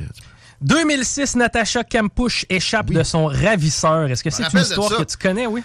Wolfgang Prospicil. Le bourreau. Wow, okay. Je suis surpris que tu t'en souviennes. Ça m'a marqué, ça. Ouais, ça a marqué à quelque part une génération. La jeune fille avait été enlevée à l'âge de 10 ans et elle a été gardée en captivité par son ravisseur combien de temps? Genre 20 ans? Non, 8 ans. C'est 3096 jours. Elle a réussi à s'évader. Tu te rappelles-tu de quelle façon elle a réussi à échapper à Wolfgang Prospicil? En tout cas, le nom imprononçable. Non, tu sais, je mêle tout le temps aussi avec l'histoire du dude qui mangeait son McDo puis qui a vu une fille ouvrir la porte chez son voisin. Oui, sinon, c'était aux États-Unis. Ouais. En fait, elle, de la façon dont ça s'est passé, c'est que la relation en tant que telle a évolué avec Wolfgang au point où... Il laissait un peu plus de liberté. Exactement. Puis à un certain moment, elle était en train de nettoyer la voiture de Wolfgang avec une balayeuse. Ça faisait du bruit. Wolfgang voulait parler au téléphone. Il s'est éloigné et elle a trouvé le courage de se sauver à ce moment-là. Et Wolfgang, qui lui, pour échapper à la loi, lorsqu'il s'est aperçu, effectivement, il est allé se lancer devant un train. Mais c'est signe qu'il y a toujours de l'espoir dans les cas d'enlèvement et on se croise toujours les doigts. Faut pas... comment je pourrais dire ça? Faut pas désespérer complètement. Des disparitions. Il y a encore une demoiselle qui a été retrouvée après des années. Elle, c'était plus triste. Elle a été retrouvée après son décès. Ouais. Mais tu sais, sa famille a pu savoir qu'elle avait vécu une vie pendant ces années-là, là, où les autres espéraient que ce soit au moins ça. Et plus près de nous, au Québec, aussi, il y a eu une disparition à un certain moment. Une jeune fille qui avait été portée disparue dans la région de Montréal, qui a été retrouvée vivante avec... Pas son ravisseur, mais avec un beauceron. Puis d'ailleurs, ils habitent encore ensemble, ces deux-là. Elle avait décidé elle-même de fuguer. Et tu sais, finalement... Elle voulait effacer sa vie qui ne devait pas aller... Non, c'est ça, exact. Tu sais, il y a quand même des fois de l'espoir au bout de tout ça. Il faut garder la foi. On a fini le défi? Yes. OK, c'est la pause et on parle politique avec le candidat de Lévis pour la CAQ. Au retour. 96.9. 96.9, CJMD. La seule station en direct de Lévis.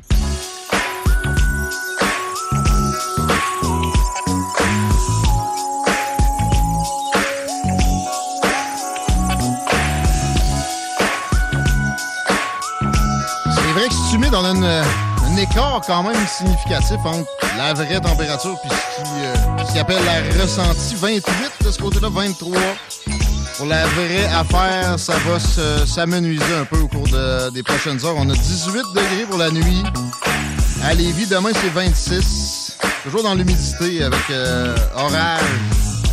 Mais pas tant que ça de précipitation. 1 millimètre. Scénario similaire pour jeudi. Vendredi, c'est de la flotte par nos têtes. À peu près 15 mm. Mais la fin de semaine va être sympathique. Comme j'espère lire la circulation, j'ai pas tant d'espoir d'avoir raison là-dessus. Tu mets la barre haute à cette heure-ci. Eh bien, ça commence à se densifier, notamment sur la 20 Ouest à la hauteur de Chemin des Îles, léger sourcil, et ça reprend à Taniata. Pour ce qui est de l'accès au Pont-la-Porte, c'est un peu plus facile via Duplessis, direction sud qu'Henri IV. Si vous avez à prendre le pont, eh bien, prenez-en compte. Pour ce qui est de Robert Bourassa, direction nord, je vous avais parlé d'un accident sur de la capitale en Est. On commence à sentir les effets présentement. Et sur de la capitale en Est, j'en avais parlé et c'est très lourd. Merci beaucoup. Deuxième entrevue avec Bernard Drainville, candidat de la Coalition Avenir Québec dans Lévis, dans le cadre de cette belle campagne 2022. Bienvenue. Content de vous voir. Merci, mon cher. Est-ce qu'on peut se tutoyer? Première question. Oui. On le faisait un peu hors d'onde. Oui, ben c'est parce qu'on s'est parlé un peu hier. Et oui, pour l'anecdote, moi et Chico, on finit le show en disant... Il est l'autre bord, son local est là, peut-être bien qu'on peut crier, puis il va s'en venir. On ouvre la porte, puis t'étais assis sur le divan, derrière l'autre bord. Ça a été bien ben drôle. Puis ça a été bien sympathique de jaser aussi. Ouais.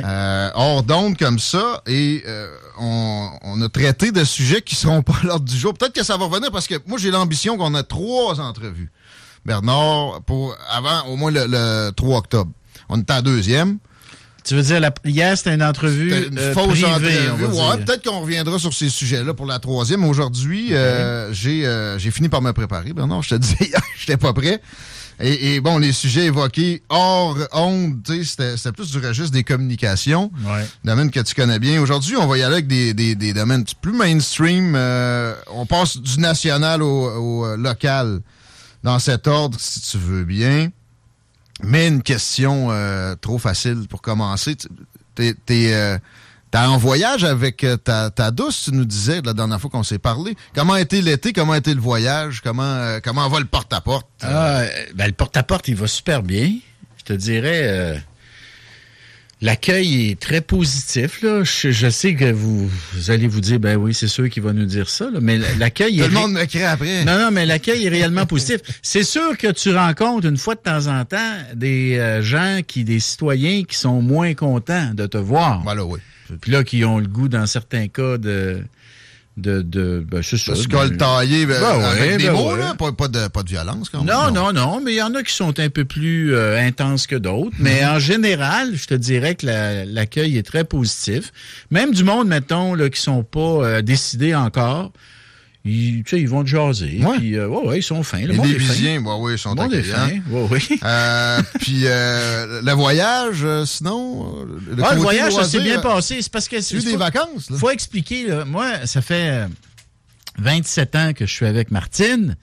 Puis Martine, quand on a commencé à sortir ensemble et tout ça, à un moment donné, elle m'a dit, quand ça va faire 25 ans, là... on part en voyage, c'est moi qui choisis la destination. Prévoyante, Martine. Là, Martine, très prévoyante, notamment. Puis là, est arrivée la pandémie, fait que ça n'a pas marché. Exactement, direct au 25. Et puis, est arrivé le 26, puis c'était toujours pas possible. Fait que là, finalement, on l'a fait cet été. Fait qu'on c'est quoi la destination? On est allé dans un pays chaud. OK. Dans le sud, comme on dit. Ouais. Pendant l'été? Ouais. Écoute, tu t'ostines pas, Martine. Martine voulait pas prendre de risques. Fait qu'on est allé, puis ça a bien été, on s'est reposé. Puis, sais-tu quoi? On s'est pas senti obligé de tout visiter, de tout voir. Puis, tu sais, des fois, tu rentres, tu t'en vas en voyage, puis là, tu te sens quasiment coupable. Là. Non. Tu reviens, puis t'es quasiment plus fatigué que quand t'es parti, parce que là, il fallait que tu visites tel musée, puis tel monument historique, puis telle cathédrale. Ouais. Là, relax. Ou hyper relax. Fait qu'on est revenu reposer. Parlant d'attraction, là, chez vous, qui est pocket, as-tu joué avec les jeux d'eau un peu?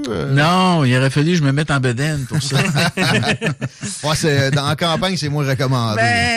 Pas sûr que Justine qui est là aurait aimé ça. Je suis pas sûr, non. Je suis pas sûr qu'en général, le François Legault. Pas sûr que le citoyen lévisien aurait vu en moi un futur député si je m'étais montré dans juste Vladimir Poutine qui peut mon plus simple appareil. Ouais, là, c'est pas si pire que ça, Guillaume. Parlant d'eau, je sais pas. C'est pas ça que je dis. Parlant d'eau. Oui. On va y aller avec des vraies affaires. Le Fonds bleu, aujourd'hui, l'annonce préélectorale. Oui. Moi, ma suggestion, c'est une jasette, hein, Bernard, c'est pas une entrevue typique ici. C'est parfait, ça. Et moi, je radote sur un pipeline d'eau potable qui partirait du Québec puis qui alimenterait le sud-ouest américain. Ouais. C'est sûr que t'as pas pu être préparé sur celle-là. Non, mais ben oui, je le suis parce que j'y réfléchis. Ah ouais? Ben oui, ben, l'idée d'exporter notre eau, ça fait longtemps que c'est dans le paysage. Or, mis en bouteille. Pas tout le temps de bouteille. Là. Ah non. À un moment donné, Jean Coutu avait proposé, Jean Coutu, l'entrepreneur. Ouais. Là, Jean Coutu, le monsieur. Vous trouvez de tout, même un ami. Là, lui avait proposé de l'exportation en vrac. Ouais. Bateau. Moi, je vais te dire, le problème avec ça, c'est que moi, je pense que l'eau, ça va devenir une ressource de plus en plus stratégique avec le réchauffement de la planète, Guillaume. Puis honnêtement, on est mieux de la garder, notre eau. Puis non seulement de la garder, mais de la chérir, puis de la protéger. Elle revient, Bernard, le cycle de l'eau. Ouais, le cycle de l'eau. Elle va revenir, là. Ouais, le cycle de l'eau. Moi, on a 3% de l'eau potable au monde. Puis renouvelable, qu'appelle. Parce qu'il y en a plus que ça. Ouais. Puis là, je comprends pas trop comment ils peuvent dire qu'elle soit pas renouvelable parce qu'elle revient.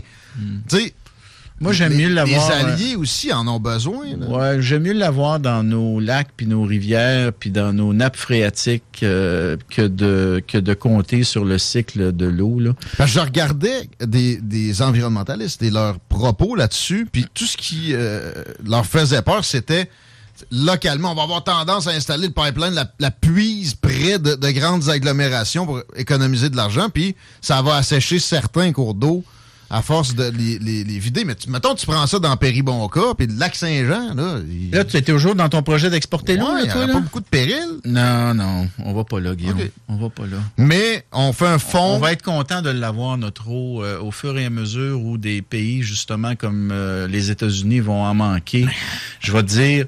pour la garder comme des... Comme on va la... Non, mais regarde, il y en a déjà des embouteilleurs qui viennent chez nous, là, puis moi, je pense qu'ils devraient payer plus pour revenir la chercher. Ben, là. C'est ce que la CAQ propose, ce qu'on voit. Voilà, justement. Bon. Alors, tu sais, mais pour ce qui est d'exporter des grandes quantités d'eau, moi, je trouvais pas que c'était une bonne idée dans le temps, puis je trouve qu'avec les changements climatiques puis le réchauffement de la planète, c'est encore moins une bonne idée. C'est bon, faudra fouiller plus le cycle de l'eau, un de ces quatre ensemble. Mais pour ce qui est de la proposition du jour, les fonds qu'on prendrait de plus de redevances d'exportation d'eau en bouteille iraient à du ménage de cours d'eau. Pas juste des exportations, là. Même les bouteilles qu'on vend. La SK, mettons, ça, c'est très bien parce que ça s'exporte beaucoup. Puis t'as remarqué, ça assèche pas l'escaire. En tout cas, j'arrête. Mais le ménage de cours d'eau, la Chaudière ici, je sais pas si t'as su ça, tu sais, à l'épisode de Mégantic, il y a eu un déversement dans la rivière, puis dans le fond, dans le lit, il y a encore du pétrole. Est-ce qu'on peut s'attendre à ce qu'il y ait des projets avec ce fond bleu-là qui serait destiné à ici? Parce qu'on a une puise d'eau potable qui est pareille dans Chaudière. Écoute, bonne question. J'ai pas la réponse à cette question-là. Aimerais-tu ça? Ben, faudrait voir si c'est techniquement faisable. Parce que moi, tu vois, j'habite dans la région de Québec depuis 2006, comme tu sais, puis donc j'habite à Saint-Augustin depuis 2006. Puis quand on s'est installé en 2006 avec les enfants, on n'était pas loin du lac Saint-Augustin. OK? Ouais. Bon. Puis un des débats, justement, par rapport au lac, parce que le lac Saint-Augustin, il y a des sédiments dans le fond, puis un des débats, à un moment donné, qui avait cours... c'était, est-ce qu'on va brasser ce soupe-là?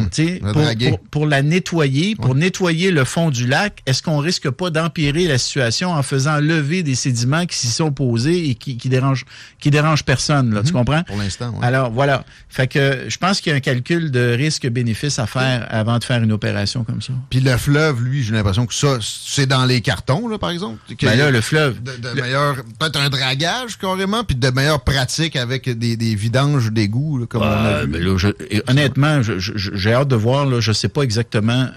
J'ai compris que ce fonds-là va servir pour les lacs et les rivières. Est-ce que le fleuve serait couvert par le programme? J'imagine que oui. Mais sais-tu quoi? On va attendre de voir les détails du programme, là, parce qu'aujourd'hui, il a annoncé les grandes lignes. Mais oublie jamais, Guillaume, que depuis les années 70... On a mis beaucoup d'argent dans l'assainissement du fleuve. Mais il est mieux que jamais.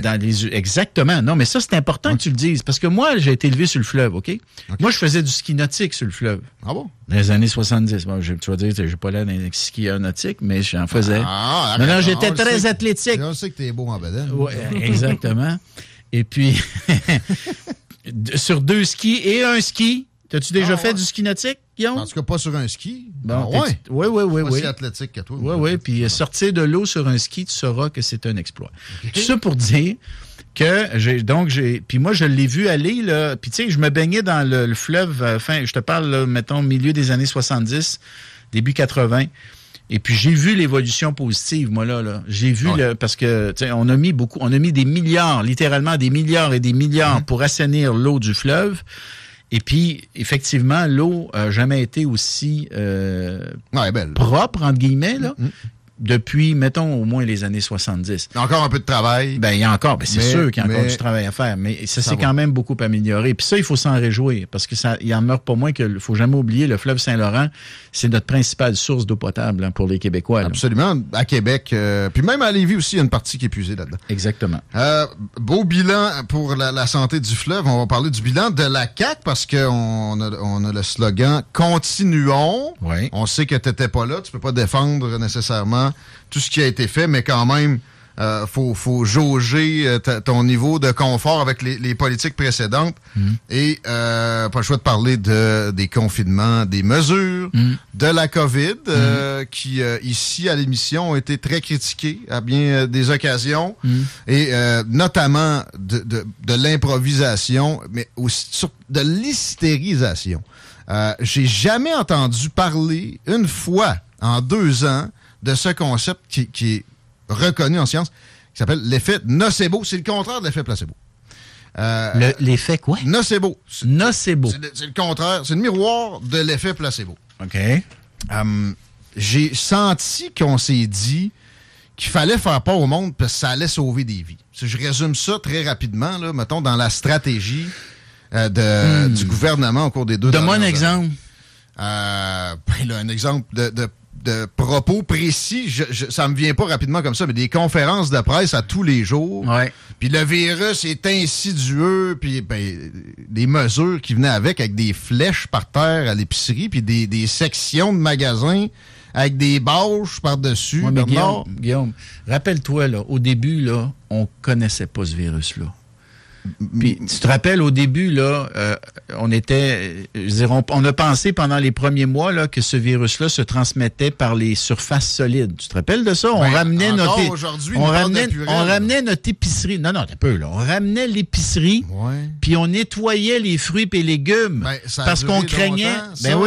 Jusqu'à ce qu'on réalise que c'était pas la contamination par surface, là, on a su assez rapidement que c'était à peu près nul. Le Purel est encore là, presque obligatoire. Là. Et j'entends des recommandations de toujours se laver les mains. Il n'est pas là, le problème. C'est dans les airs. De l'autre bord, les aérosols, les conduits d'aération dans les écoles, Bernard. Tu as raison. On l'a réalisé plus tard qu'effectivement, il se transmettait par l'air. Pas si tard que ça. Oh, quand même. Mais pour le Purel, ça reste nécessaire parce que l'idée, si tu as du virus sur les mains puis que tu mets ta main au visage, tu mets ta main à la bouche ou au nez, c'est là que tu peux l'attraper. Moi, je fais une distinction entre le Purel, la présence du Purel et la nécessité de nettoyer les surfaces de tes fruits puis tes légumes. On a compris qu'à un moment donné, c'était pas un mode de transmission. Toi, tu l'avais compris. Mais la levée du consentement libre et éclairé en médecine, le passeport vaccinal, ça a fait peur à beaucoup de gens, même que ça a donné une crainte indue face au vaccin pas mal de monde. Le couvre-feu aussi, juste avant le jour de l'an, le fameux message. Ça a été beaucoup critiqué, puis je suis pas mal certain que si c'était à refaire, probablement que M. Legault ne le referait pas. Ils l'ont fait 2 fois. La première fois, moi, je n'ai pas de misère avec la première fois. La deuxième fois, avec le recul, je pense qu'on... Puis, regarde, moi, je ne vais pas commencer à me... Oui, mais justement, je ne vais pas commencer à me désolidariser. OK. Ah non, je ne commencerai pas à faire le couillon. Mais alors, on apprend. Tu sais, je veux dire, Guillaume, ouais, mais là, Guillaume, t'en as-tu bien géré, toi, des pandémies dans ta vie? T'en as géré combien des pandémies? Il n'y a personne qui avait... pas un argument. Non, J'étais ici, c'est un argument. En avril 2020, moi, j'essayais de dédramatiser quand je voyais les journalistes courir après des personnes âgées. Guillaume. Le groupthink, ça m'a pué au nez tout de suite. Tu l'as pas senti? Ça t'a pas révolté Guillaume, un peu, Bernard? Les pandémies, là, la dernière, c'est la grippe espagnole, puis on n'était pas personne vivant à ce moment-là. Il y en a eu en 2003 de grippe aviaire. Les conclusions de la santé publique fédérale, c'était de faire attention à l'hystérisation. Puis de pas tomber dans les obligations. C'est-tu ce que le monde me dit dans le porte-à-porte? Là? Puis là, je commence à en avoir. J'en ai fait quand même pas mal, puis je vais continuer à en faire. Ah oui donc. Le consensus très, très, très fort chez les gens qui me reçoivent puis qui me parlent, c'est que il n'y a personne qui aurait fait mieux que François Legault. Personne n'aurait fait mieux que François Legault. Et puis, de façon générale, les gens se disent, garde, il n'a pas été parfait, mais il a été bon. Il a été responsable, puis il a pris des décisions qui, par moments, étaient pas facile, puis il les a pris pour nous protéger, pas parce que ça faisait son affaire. Pensez-vous vraiment que les mesures qu'il a prises, c'était pour se rendre populaire? Il savait que par moment, ces mesures-là allaient nous faire chier. Mais il les a prises parce qu'il voulait protéger la population, et en particulier les aînés. La considération des dommages collatéraux. Il y en a des centaines, des milliers qui n'ont pas été pris en compte. Ne serait-ce que, oui, la santé mentale, l'économie. L'économie, moi, je disais ça en avril 2020. C'est ça qui paye le système de santé. Dans quelques années, d'avoir fait aussi mal à des industries qui représentent quand même des pourcentages non négligeables de notre PIB. Ça n'a pas été facile, le confinement, là, mais reconnaissez que depuis qu'on s'en est sorti, là, l'économie a récupéré tout le terrain perdu. Il reste des industries qui ont encore, qui subissent encore, je dirais, les séquelles du confinement. Les séquelles de la pandémie, par exemple, le secteur de la restauration, c'est encore difficile. L'hôtellerie. C'est encore difficile. L'hôtellerie aussi. Mais si tu regardes l'économie dans son ensemble, on s'en est, somme toute, très bien sorti. Puis on a récupéré, sur le plan général, de la valeur économique qu'on produit, là, on a récupéré ce qu'on avait perdu. Pour l'instant, Chico? Ben, écoute, pour reprendre un peu le sujet de tantôt, Guillaume n'a pas appliqué sa job. Guillaume n'a jamais prétendu être l'homme de la situation. J'aurais aimé ça juste pour poser des questions, par exemple. Les boys. Ça, j'ai prétendu avoir le droit à poser des questions, que ce ne soit pas toujours les mêmes gros groupes médiatiques. Guillaume, je te...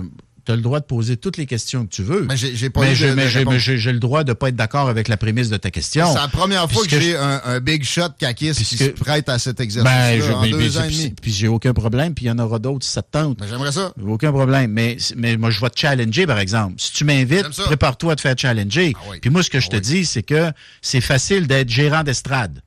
Puis ouais, moi, je l'étais gérant d'estrade avant de faire le son en politique. Puis quand tu reviens en politique, faut que tu sois prête à prendre les questions de Guillaume et de Chico, puis prendre les critiques qui viennent avec des entrevues comme celle-là. J'ai aucun problème. Mais ce que je te dis, c'est que être gérant d'estrade, c'est une chose. Ouais.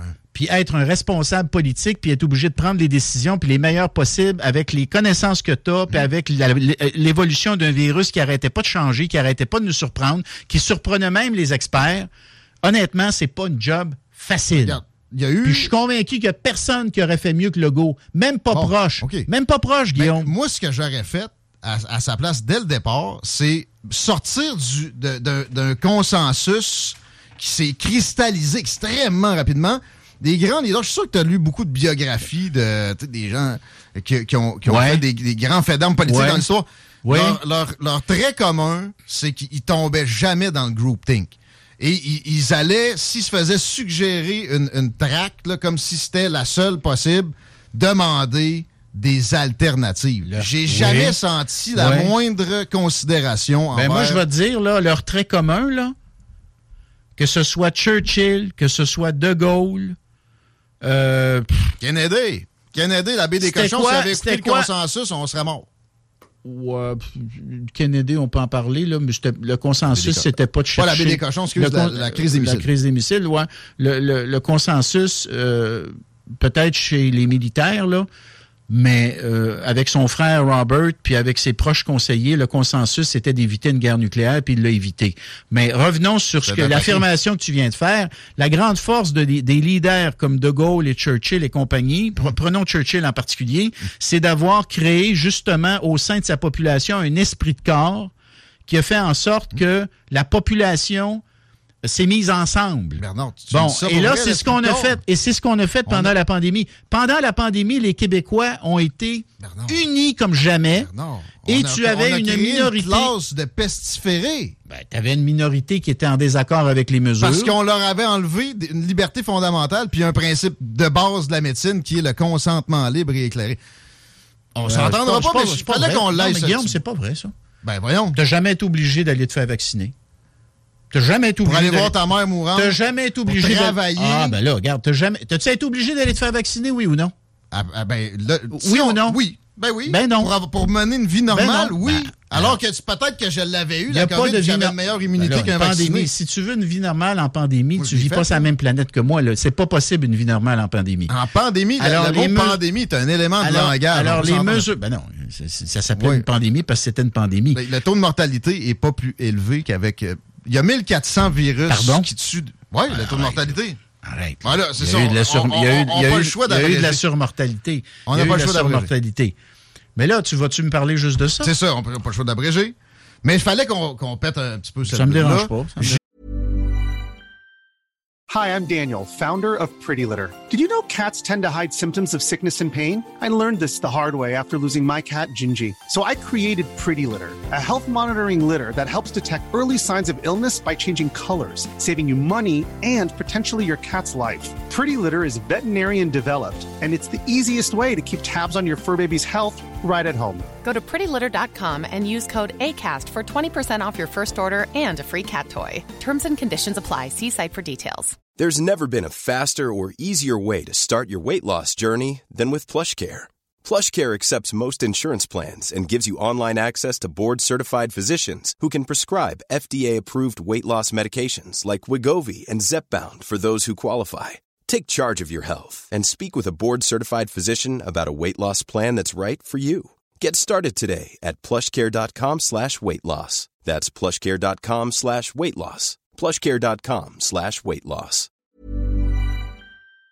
Je répète, c'est la première fois que j'ai quelqu'un d'envergure à la CAQ qui se prête à cet exercice-là. J'apprécie énormément que ça soit fait. Et on arrête parce qu'il y a énormément d'autres enjeux. Comment on arrête? On n'arrête pas, on continue. Non, on arrête sans COVID, la maudite. Ah, la COVID, patente, OK, oui, parce qu'on ferait juste commencer, là. On espère que... Continuons, mais pas sans COVID. On espère que ça continue pas nécessairement dans le sens des mesures. On s'en reparlera, Bernard. C'est correct. Ménage dans la fonction publique. Ménage dans la fonction publique. Qui devait nous amener à ce qu'on ait moins de postes de commis de l'État au bout du premier mandat, quelque chose comme 5-6 000, on s'est retrouvé avec 10 fois plus à la place. T'as entendu ces statistiques-là? Ben non, pas 10 fois. Il est question de... Il n'y a pas 10 fois plus de fonctionnaires qu'il y en avait. Arrête, là. Non, que le 5 000 qu'on devait enlever. Donc, on aurait entre 40 et 70 000 fonctionnaires de plus, dépendamment comment on calcule ça, parce qu'il y en a qui ne sont pas temps plein là-dedans. Guillaume, attends un peu, là, il n'y a pas... Non. Si tu rentres là-dedans les préposés aux bénéficiaires... C'est pas des fonctionnaires, ça, là.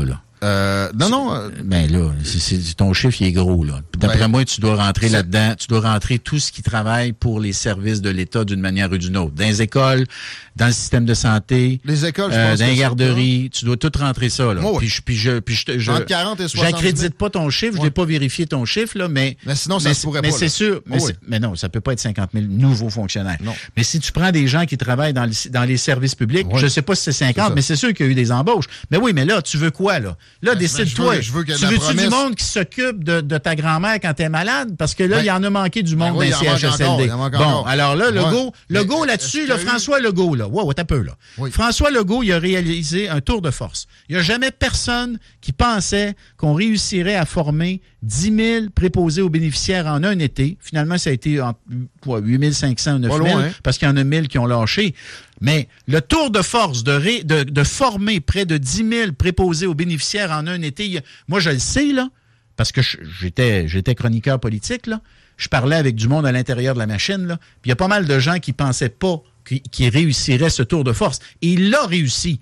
Et tu as eu donc à peu près 10 000 nouveaux préposés bénéficiaires qui sont rentrés dans le système pour venir donner des soins. Ça, là, peux-tu prendre 2 secondes puis dire « Bravo, M. Legault ». Ça a été un des bons coups de la pandémie. J'aurais aimé que ça soit fait avec des infirmières aussi, puis qu'on tombe pas des nues au premier été. On retombera pas dans COVID. Mais ben oui, juste ça, avant... Tu me ramènes dans COVID. T'as encore toi qui me ramène dans COVID. Je m'excuse. Avant ça, on avait non seulement pas fait de ménage, et même par attrition, là, ça a l'air qu'on peut jamais canceller un on va aller à l'essentiel, Guillaume. Tu dis... Notre État n'est pas assez efficace. J'aimerais ça qu'il soit plus efficace. Mais oui, on nous avait fait des promesses en ce sens-là. Je ne pas avec toi, là. On nous avait fait des promesses en ce sens-là et ça ne s'est pas produit, même pendant les deux l'année et demie avant la COVID. Je suis d'accord que notre État devrait être plus efficace. À cette heure, il faut trouver les moyens. Puis, regarde, ça n'a pas été un mandat ordinaire. Non, mais avant la COVID. Il y a plein de monde qui me le disent. Ça. Il a perdu 2 de ses 4 années, M. Legault, à gérer une pandémie dont il ne voulait pas, pour laquelle personne n'était préparé. D'habitude, des réformes comme ça, pour un nouveau gouvernement, c'était au début que ça se produit et ça a été le contraire. Ben, le deuxième mandat va encore être un mandat de changement. OK. Le meilleur coup, facile. Donc, il va falloir travailler sur l'efficacité de l'État. Je suis d'accord avec toi. J'entends ça. Je suis certain que M. Legault est d'accord avec ça. Et puis, je suis je suis pas certain, mais je devine qu'il y aura des propositions en cette matière pendant la campagne électorale. Je suis certain aussi. Ben non, mais espérons que tu devrais t'en réjouir, parce que ce que je te dis, c'est que c'est cette idée-là d'avoir un État plus efficace. Legault François Legault, je devrais dire François Legault, Monsieur Legault, le Premier ministre. Il a dit que c'est important pour lui d'assainir, de simplifier. Bon, puis dans le deuxième mandat, je pense qu'il va y avoir des actions qui vont être posées en ce sens. Tu sais, juste le phénomène, il faut vider le budget avant que le prochain soit repassé. Oui. Tu sais, changer de bord pour les hauts fonctionnaires, les paradigmes que... Au pire, s'ils génèrent des économies, ils auront un bonus au lieu de... S'ils génèrent des économies, on coupe leur budget. Et ça les incite à faire exactement le contraire. Ça pourrait être intéressant de mettre ça dans le programme. Je ne sais pas si toute la plateforme est terminée, mais si ma suggestion pour faire du chemin, je serais bien heureux. Le meilleur coup des 4 dernières années de la CAQ pour toi, Bernard? Une facile. Une facile, ben, je te dirais la loi 21, c'est une bonne loi. La loi 96 sur la langue, c'est une bonne loi. Celle-là, je m'en doutais. La loi 32 sur la liberté académique pour éviter que les woke prennent le contrôle des campus puis empêchent les enseignants d'enseigner au nom d'une idéologie complètement capotée, c'est une bonne loi. Le cas du professeur à l'Université Laval, dont je me parle, qui s'est fait carrément mettre en congé parce qu'il critiquait la gestion de la pandémie, ça, c'était une dérive?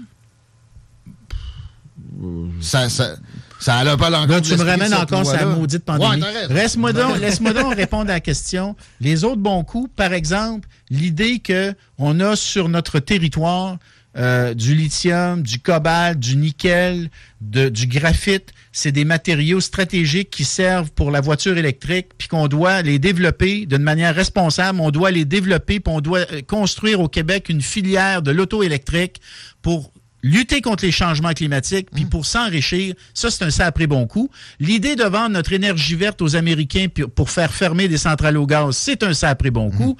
Moi, je pense que les maisons des aînés, oui, ils sont plus chers que prévu, mais je pense que c'est un modèle beaucoup plus humain pour les aînés. Je pense que c'est un sacré bon coup. Je pense que les maternelles 4 ans pour favoriser la réussite scolaire, je pense que c'est une bonne chose également. Cette dernière, j'avais dit un bon coup. Ben là, je peux continuer. Là, les garderies. Moi, je pense que l'idée de prendre les places en garderie puis de les convertir en des places à 8,70 par jour, je pense que c'est une bonne idée. Ça, c'est annoncé, pas encore fait. C'est ça que tu devrais me dire. Ça c'est une belle annonce. Elle n'est pas encore faite, mais les budgets sont en place. Puis moi, je pense que si on est capable de trouver des éducatrices, Guillaume, ben je pense que ça va se faire. Ça aussi, c'est une bonne affaire parce que tu as un paquet de familles qui payent actuellement 40 puis 50 $ par jour, même avec des crédits d'impôt. Ça revient plus cher que 8,70 par journée. Puis avec les intentions de Guillaume, de choses de Lacombe, le ministre de la Famille, je pense que ça va être une bonne affaire qu'on n'ait que des places à 8,70 par jour. Y compris dans des garderies privées, là. Parce que on prend les garderies privées non subventionnées, puis ils deviennent des garderies à 8,70. Des garderies privées qui deviennent des garderies à 8,70 le jour, comme des CPE. T'es content? Es-tu content, Guillaume? Ben ça, là-dessus, je ne veux pas repartir. Je ne suis pas nécessairement d'accord avec la vision de tout à l'État des garderies. Des crédits d'impôt. Ben, c'est pas tout à l'État. Là-dessus, je suis désolé, je suis obligé de dire, je préfère la proposition du Parti conservateur. On donne l'argent au monde, puis ils se débrouilleront. Si le père veut rester à la maison, si les grands-parents veulent s'en occuper, les gens se débrouillaient avant. Si tu fais ça, tu vas tuer ton réseau de garderies. Puis c'est sûr que pour le marché du travail, c'est bien. Je pense que le tuer le réseau des garderies. Je pense que sais-tu quoi? Une des raisons pour lesquelles notre économie va si bien au Québec, puis en particulier dans la région de Québec, Lévis, Chaudière-Appalaches, bien, absolument. Ouais. Ouais, j'ai vu absolument, parce que Pierre Fortin, l'économiste, il a dit la participation des femmes au marché du travail, elle est plus élevée au Québec que partout ailleurs au Canada. Ouais. Et c'est l'une des raisons pour lesquelles notre économie est aussi performante. Notre économie n'est pas si performante que ça. Puis Come on, man! Là, je t'attends, là.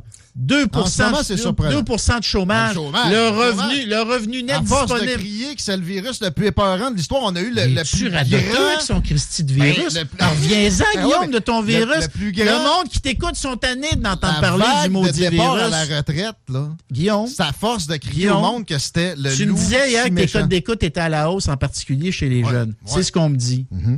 Bravo. Ouais. Parce que tu as raison de dire que les jeunes qui écoutent la radio, il y en a moins qu'avant. Si j'aborde pas ça, je vais me le faire.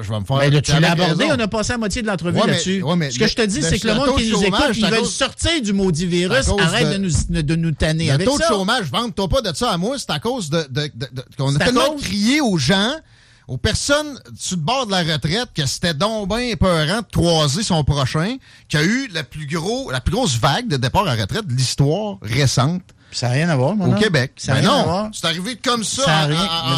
Mais la croissance du revenu net après impôt, là, ça n'a rien à voir avec... non, le taux de chômage, le taux d'activité, ça, là. C'est qu'il y a du monde qui s'est retiré du marché du travail dans une vague. Oui, mais ton taux d'emploi, là, ça, c'est le nombre de personnes de 15 à 64 ans qui ont un emploi. Il n'a jamais été aussi élevé au Québec. Il dépasse celui de l'Ontario. Alors, lâche-moi avec tes retraites. Comment ça se fait qu'on n'est pas capable d'aller chercher des gens en retraite avec des crédits d'impôt significatifs puis de les remettre sur le marché du travail? C'est parce qu'ils ont peur. Alors là, ben non, c'est pas pour ça. Dans une proportion... Il faut que ça soit intéressant sur le plan fiscal. Il faut que ça soit intéressant sur le plan fiscal de revenir travailler. Ouais. Et il y aura des propositions à ce sens pendant l'élection. Il y en a eu déjà aussi. Assez timide. Restons à l'écoute. D'accord. On va avec du Lévisien qu'il ne faut pas négliger, mais tu sais, c'est le fun de Bernard jaser avec toi des enjeux nationaux. Parfait. Pour être bien franc. C'est bien correct. À ma défense, on va s'en prendre quand tu voudras. On en fait au moins une troisième, c'est sûr. Jean Garon. As-tu connu Jean Garon un peu? Ben là, connu. T'es pas si vieux que ça, je te viens. Ben, merci. Ça? Ben, je l'ai connu. C'était pour mon père. Moi, je viens d'une famille agricole. Ouais. Pour mon père, Victor, 86 ans, que je salue. Jean Garon, ça a été le plus grand ministre de l'Agriculture de l'histoire, pour lui. Ben oui. Lui, puis c'est vrai que Garon, il fait des choses extraordinaires. Pour bien du monde, tu as bien raison. Là, je t'amène une petite marche sur des œufs. Pareil, c'est du registre municipal, mais je sens l'admiration. Puis c'est un dossier qui est complexe à Lévis. On a parlé du boulevard du président Kennedy à son nom. Ouais. Ça a été refusé. Ouais. Qu'est-ce qu'on peut faire pour honorer à la hauteur de l'homme la mémoire avec de la toponymie? Peu importe, je ne sais pas. Mais ce que je sais là-dessus. Ben, honnêtement, c'est un dossier qui relève pas mal plus du maire et du conseil que de moi comme candidat. Mais ce que je peux te dire, c'est qu'il faudrait effectivement trouver un moyen d'honorer la mémoire de Jean Garon. Ça prend de quoi d'ambitieux, pareil? Ben, ça prend quelque chose, je dirais, à la mesure de l'homme.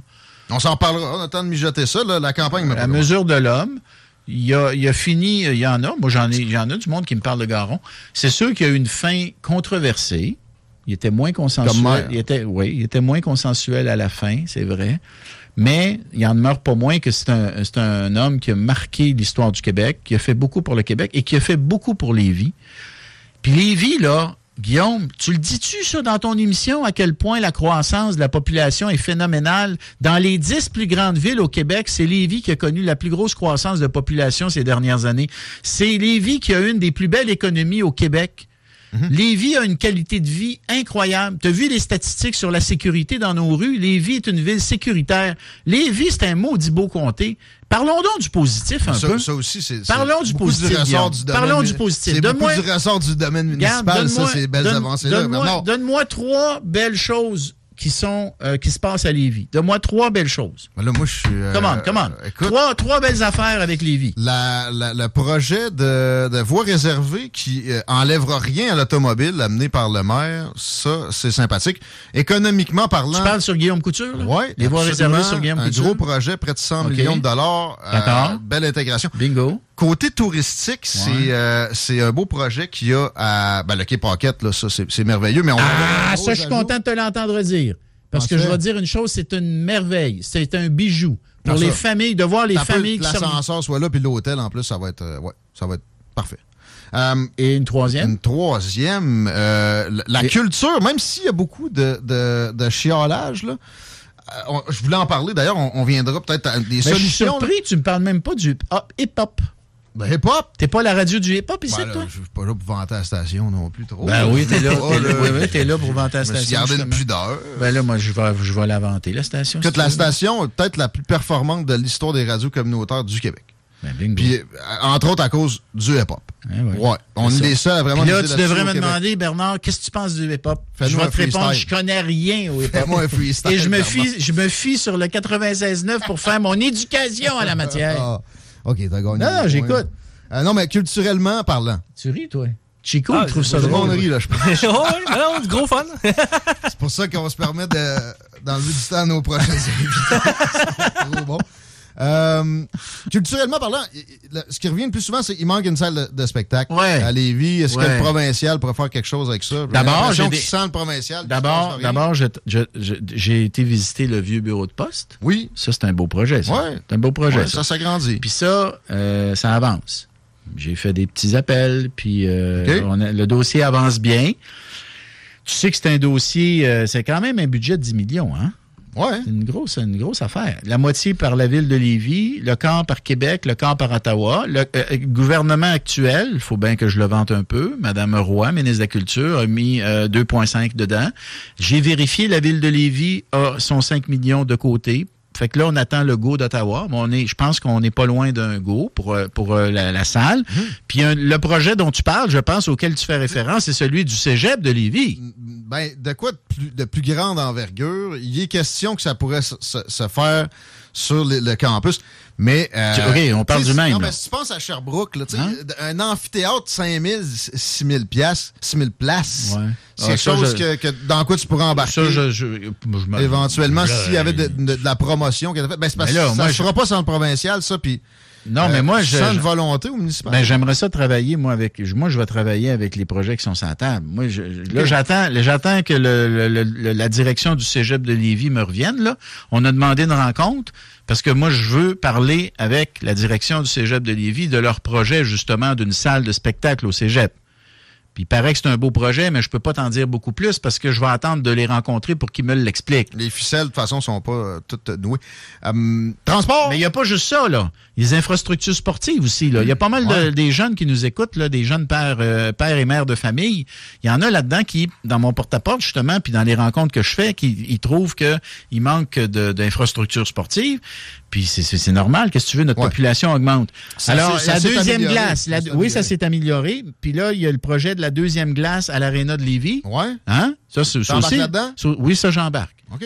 Ça, j'embarque. Je te dis pas que je vais réussir à aller chercher l'argent de Québec, mais ce que je te dis, parce que ça pourrait avoir l'air d'une promesse, tu sais, puis faire des promesses, c'est facile. Mais moi, ce que je te dis, le seul engagement que je prends, c'est que je vais travailler pour que ce projet-là se réalise. Puis j'ai déjà commencé à faire des appels puis à faire des vérifications. Puis, tu sais, bon. Le stade Onco, on me dit que ça serait intéressant que peut-être dans ce coin-là, à Saint-Romuald, il y ait des... là, je fais rien que la courroie de transmission. Ça, c'est un auditeur qui t'écrit? Oui, oui.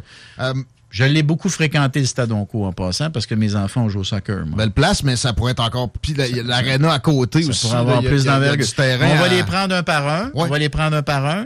Ce que j'ai compris, moi, de mes discussions avec le maire Lehouillier, puis j'en ai eu plusieurs discussions, c'est que pour lui, là, la deuxième glace de l'aréna de Lévis, là, c'est vraiment prioritaire. Okay. Puis ce que je peux te dire, Guillaume, pas un scoop, mais vous ne l'avez pas entendu beaucoup, je pense, c'est que quand on a... Tu sais... Ça s'appelle le projet des infrastructures sportives. OK? C'est un méga-fonds. Puis c'est pas la CAQ qui a créé ça. Ça a été inventé par les libéraux avant. Fait que ça me dérange pas de lui donner le crédit. Mais ça a été continué avec la CAQ. Dans sa dernière mouture, là, la dernière version du programme, c'était 250 millions pour des infrastructures sportives. Il y a eu pour 1,3 milliard de projets de déposés. Fait que tout le monde au Québec va avoir une nouvelle aréna, une nouvelle laisse, un nouveau stade de soccer, tout ça. Il y a eu 250 millions qui ont été financés, mais tu comprends qu'il y a plein de projets qui ont été refusés. 1,3 milliard de projets. Ce que je peux te dire, c'est que notre projet de deuxième glace à l'aréna de Lévis, il n'a pas passé. Il faisait pas partie du 250, mais il était pas loin derrière. OK. Tu comprends? Oui, parce qu'on se sent négligé, mais comme un peu tout le monde aussi des fois. Oui, mais moi, ça, c'est une affaire. Puis je sens qu'on s'en va vers la fin. Je sens qu'on s'en va vers la fin de l'entrevue, là, parce que je sais que tu vas avoir des pubs, puis c'est normal. Il faut que tu en gardes pour le reste, là. Ouais. Mais ce que je peux te dire, quand tu dis on se sent négligé, il y a pas mal de monde à Lévis qui se sentent négligés. Et puis moi, je peux te dire une chose. La seule promesse que je fais dans cette élection-là, c'est que je vais me battre pour les gens de Lévis. Puis je vais travailler fort pour nos dossiers, puis nos intérêts, puis nos projets. Puis je peux te dire une affaire, je les gagnerai pas toutes, mais je serai une voix forte pour le monde de Lévis, puis je me laisserai pas marcher sur les pieds, parce qu'il y a du monde parfois à Lévis qui me disent « On est un petit peu tanné de se faire regarder de haut. » Par moment, on a l'impression de se faire regarder de haut. D'un peu partout. Puis il y a du monde à Lévis qui sont pas mal tannés de ça. Alors, dans des dossiers comme le troisième lien, par exemple, quand on passe notre temps à se faire la leçon par tu sais qui, on n'a pas le choix de toucher à ça. Il faut se tenir debout pour le troisième lien. Mais j'apprécie la candeur dans ce que je viens d'entendre. Oui. Ça c'est pas donné à tous les politiciens, mais en même temps qu'il y a de la candeur. Là, je sens un bel équilibre. Ouais. Donc, revendicateur, mais en même temps, il n'y a pas juste de l'équilibre, il y a un petit peu d'irritation. Parce que moi, oui, un petit peu d'irritation, parce que par moment, c'est comme si on était des partenaires juniors. On n'est pas des partenaires juniors à Lévis. On n'est pas des partenaires juniors. Lévis n'est pas un partenaire junior de qui que ce soit. La région de Québec entière se fait faire la morale. À l'intérieur de la région de Québec, par moment, on se fait regarder de haut. Oui. Bon, puis ça va faire. Mais c'est beaucoup. Ça va faire. C'est ma question, je vais résumer ça pour le transport là-dessus. Le paradoxe de Brest, la demande induite, ce qui supposément est un phénomène faisant en sorte que dès que tu bâtis une nouvelle voie, là, comme l'élargissement de la main ou le troisième lien, le monde s'achète des chars, Bernard. L'endroit se remplit. C'est la même affaire là, que d'allonger Henri IV. T'es-tu pour le troisième lien ou t'es contre le troisième lien, toi? Troisième lien friendly. Pardon? Friendly. Pas n'importe quel. T'es-tu allé prendre le pont récemment, toi, là? Oui, c'est le bordel, c'est temps-ci. Hein? Ben là, Guillaume, honnêtement. J'enlèverais avoir réservé sur le pont, à l'approche du pont de Québec en premier. Hey. Non. Mais t'as peu, ça dépend à quel point. Comment? Troisième lien, man. Il n'y a pas de niaisage. Il n'y a pas de place pour de l'ambiguïté, là. Excuse-moi. Je prendrais la moitié du pays. L'animateur du 96.9 de Lévis est pas sûr s'il est pour le troisième lien ou pas. Wow! Chico est encore plus sceptique que moi. Moi, je parle de la mouture actuelle. Ouais. Ah, comment? Écoute, mais moi, je suis prêt à dire que c'est mieux ça que rien pantoute, parce que là, on a des problèmes de sécurité. Merci. Mais la demande induite, là, tu sais, supposément le consensus scientifique des urbanistes. Au Texas, si tu rajoutes à Houston une 16e voie d'Ottawa, c'est pour ça que tu rajoutes ici, aussi aux heures de pointe du transport collectif, puis j'espère qu'il va être performant. Bon, fait que tu as du monde. Éventuellement, si le transport collectif, la voie réservée au transport collectif, aux heures de pointe, si elle est performante, il y a du monde qui vont laisser le char dans le stationnement incitatif, puis qui vont mettre leur derrière dans un autobus, puis qui vont prendre 10 minutes pour faire de centre-ville à centre-ville, plutôt que de se taper 45 minutes puis une heure, comme c'est le cas présentement. Exact. Fait que ça, tu vas avoir moins de voitures. Par ailleurs, l'argument qu'on entend beaucoup des anti-troisième lien, c'est de dire que ça va générer des GES. Petite nouvelle. La majorité des fabricants de voitures ou de véhicules ont déjà annoncé que la majorité des véhicules qu'ils vont produire dans les prochaines années seront des véhicules électriques ou hybrides, mais de plus en plus électriques. En d'autres mots, les voitures qui vont circuler dans le troisième lien, ça va être des véhicules électriques en majorité, et plus on va avancer dans le temps, plus ça va être des véhicules électriques. Alors, j'ai le goût de dire à tous ces écolos qui sont contre le troisième lien, là, vous allez arrêter 2 minutes, là.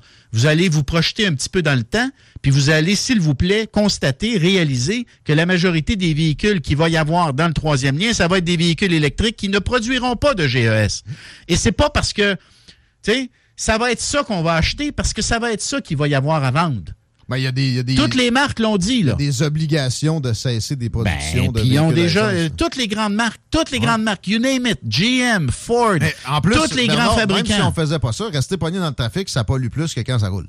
Fait que ça, faut désengorger. Mais tout le monde s'entend sur le fait que les deux ponts sont maganés, c'en est qu'un seul, finalement, quand tu regardes ça. Alors, toi qui es sans doute un lecteur, j'imagine que tu as vu l'entrevue que j'ai donnée au Soleil en fin de semaine, dans laquelle, c'est de valeur, tu iras aller, tu vas trouver ça intéressant. Mais dans cette entrevue-là, ce que je disais, c'est que le troisième lien, c'est pas juste un enjeu de mobilité, c'est de plus en plus un enjeu de sécurité. Parce que nos deux ponts actuels vieillissent. Le pont de Québec, le fédéral n'est pas foutu de s'en occuper. C'est toujours pas réglé. Et le pont de Pierre-Laporte, vous l'avez vu comme moi, malheureusement, il y a de l'usure prématurée, puis on va être obligé de changer des suspenses. L'année passée, je sais pas si c'était dans le coin, ils ont fermé à moitié pendant deux shots de 10 jours. Ça a été l'enfer. Ça reste sécuritaire. Ça, c'était pas si pire. Ça pourrait être pire que ça. Non, on s'entend. Ça reste sécuritaire, mais il faut s'en occuper. Mais ce que je suis en train de vous dire, puis il n'y a pas personne qui va m'obstiner là-dessus, tout le monde le constate, c'est que nos deux ponts actuels vieillissent et ça prend un troisième lien. Ça devient une nécessité et ça devient aussi une police d'assurance pour l'avenir. Fait 45 minutes qu'on jase. Ça n'a pas été plate. J'ai beaucoup apprécié. J'ai pas le choix pareil de dire pourquoi. Ça prend un tunnel absolument. Pourquoi pas un pont qui coûterait moins cher? Juste pour la finale. Le pont, on l'a regardé. Ouais. Le pont, puis on a décidé qu'on n'allait pas détruire l'île d'Orléans. L'île d'Orléans, déjà, 3-4 gros pylônes géants par 100 mètres. On ne va pas en rajouter, là. Alors là, le projet qui est sans table, là, c'est le projet d'un tunnel. OK? Ouais. Actuellement, il y a une foreuse sur le fleuve. Pour arrêter de tergiverser, c'est ça que tu me dis. Et voilà. Ouais.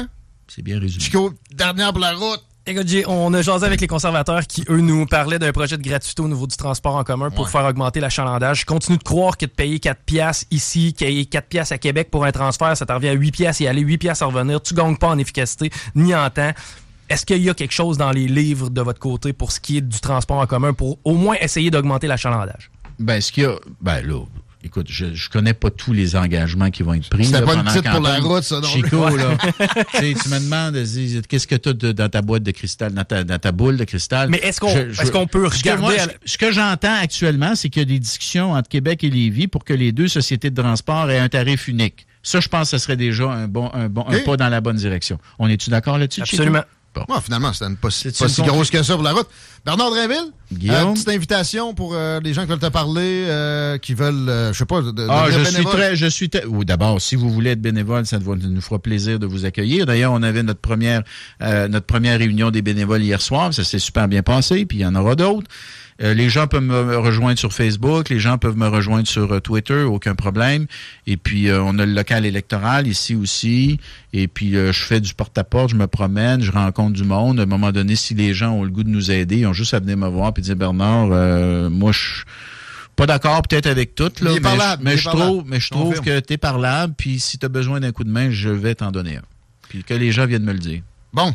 Merci. Puis le local juste à côté de la station. Le local électoral, c'est pas secret. Ça. Absolument. Absolument. À la prochaine. Merci. Quand vous voudrez, les gars. Pause. Oui.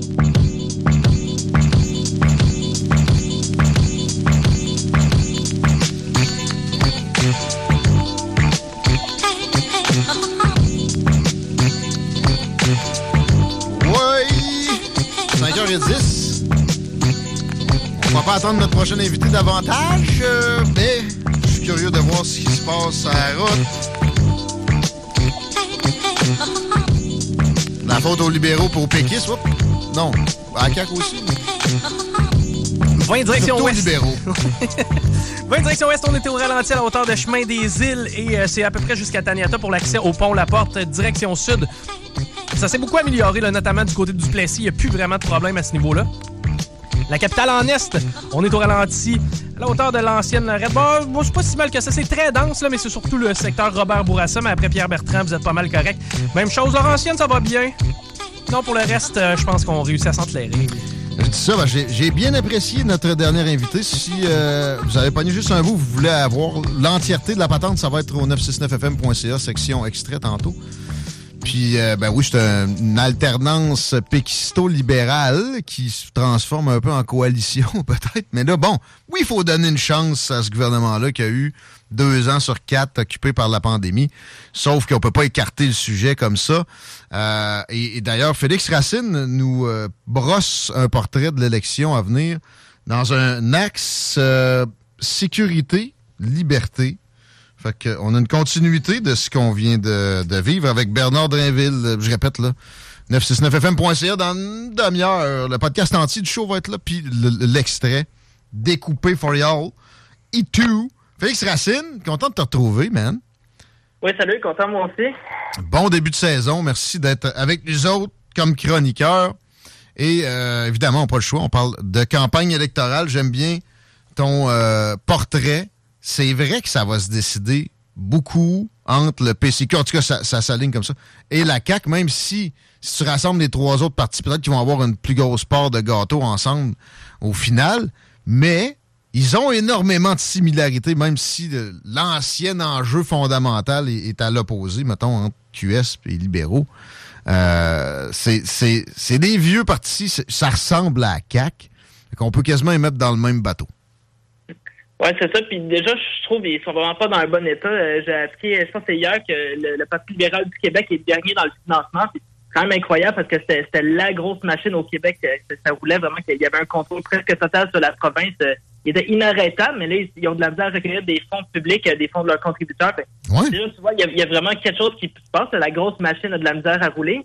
Donc déjà, le Parti libéral aussi, ils ont de la misère à recruter du monde. Donc voilà, la grosse machine est en train de s'essouffler. On peut les écarter un peu, mais ils ne seront pas... inexistant pour autant.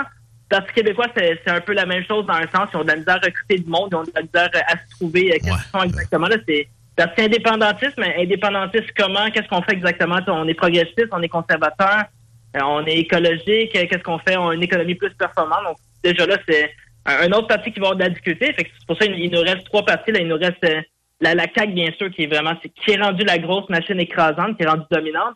On a le Parti conservateur du Québec qui, dans un sens, est en train de tout changer parce qu'il est parti de presque rien. Puis on voit qu'il y a vraiment quelque chose qui se passe sur le terrain. Ben, les foules sont là, les salles sont remplies. Le marketing politique, la première chose que tu apprends, tu as un cours là-dessus à l'université, c'est qu'une vague fait probablement plus d'effet que quoi que ce soit d'autre qui peut se produire pendant une campagne. Un momentum, puis là, un coup de momentum comme ça, moi, il m'a pas été donné d'en voir souvent. Là. Je me rappelle du NPD pendant une campagne après un sondage, mais tu sais, c'est pas l'équivalent, c'est pas aussi fondamental que cette vague bleue foncée-là. Là. C'est ça aussi qui est intéressant. Puis à chaque fois qu'il loue des salles, les salles sont remplies. Il essaie de trouver des salles plus grosses qui sont remplies. Ouais. Ben, et il reste à voir comment ça va se transformer en vote. C'est vraiment ça la question, parce qu'on n'est pas encore en 12 élections, mais on voit quand même quelque chose qui se passe. Et il nous reste bien sûr Québec solidaire, que selon moi, il ne faut pas écarter. Là. Je ne sais pas ça va donner quoi exactement, mais...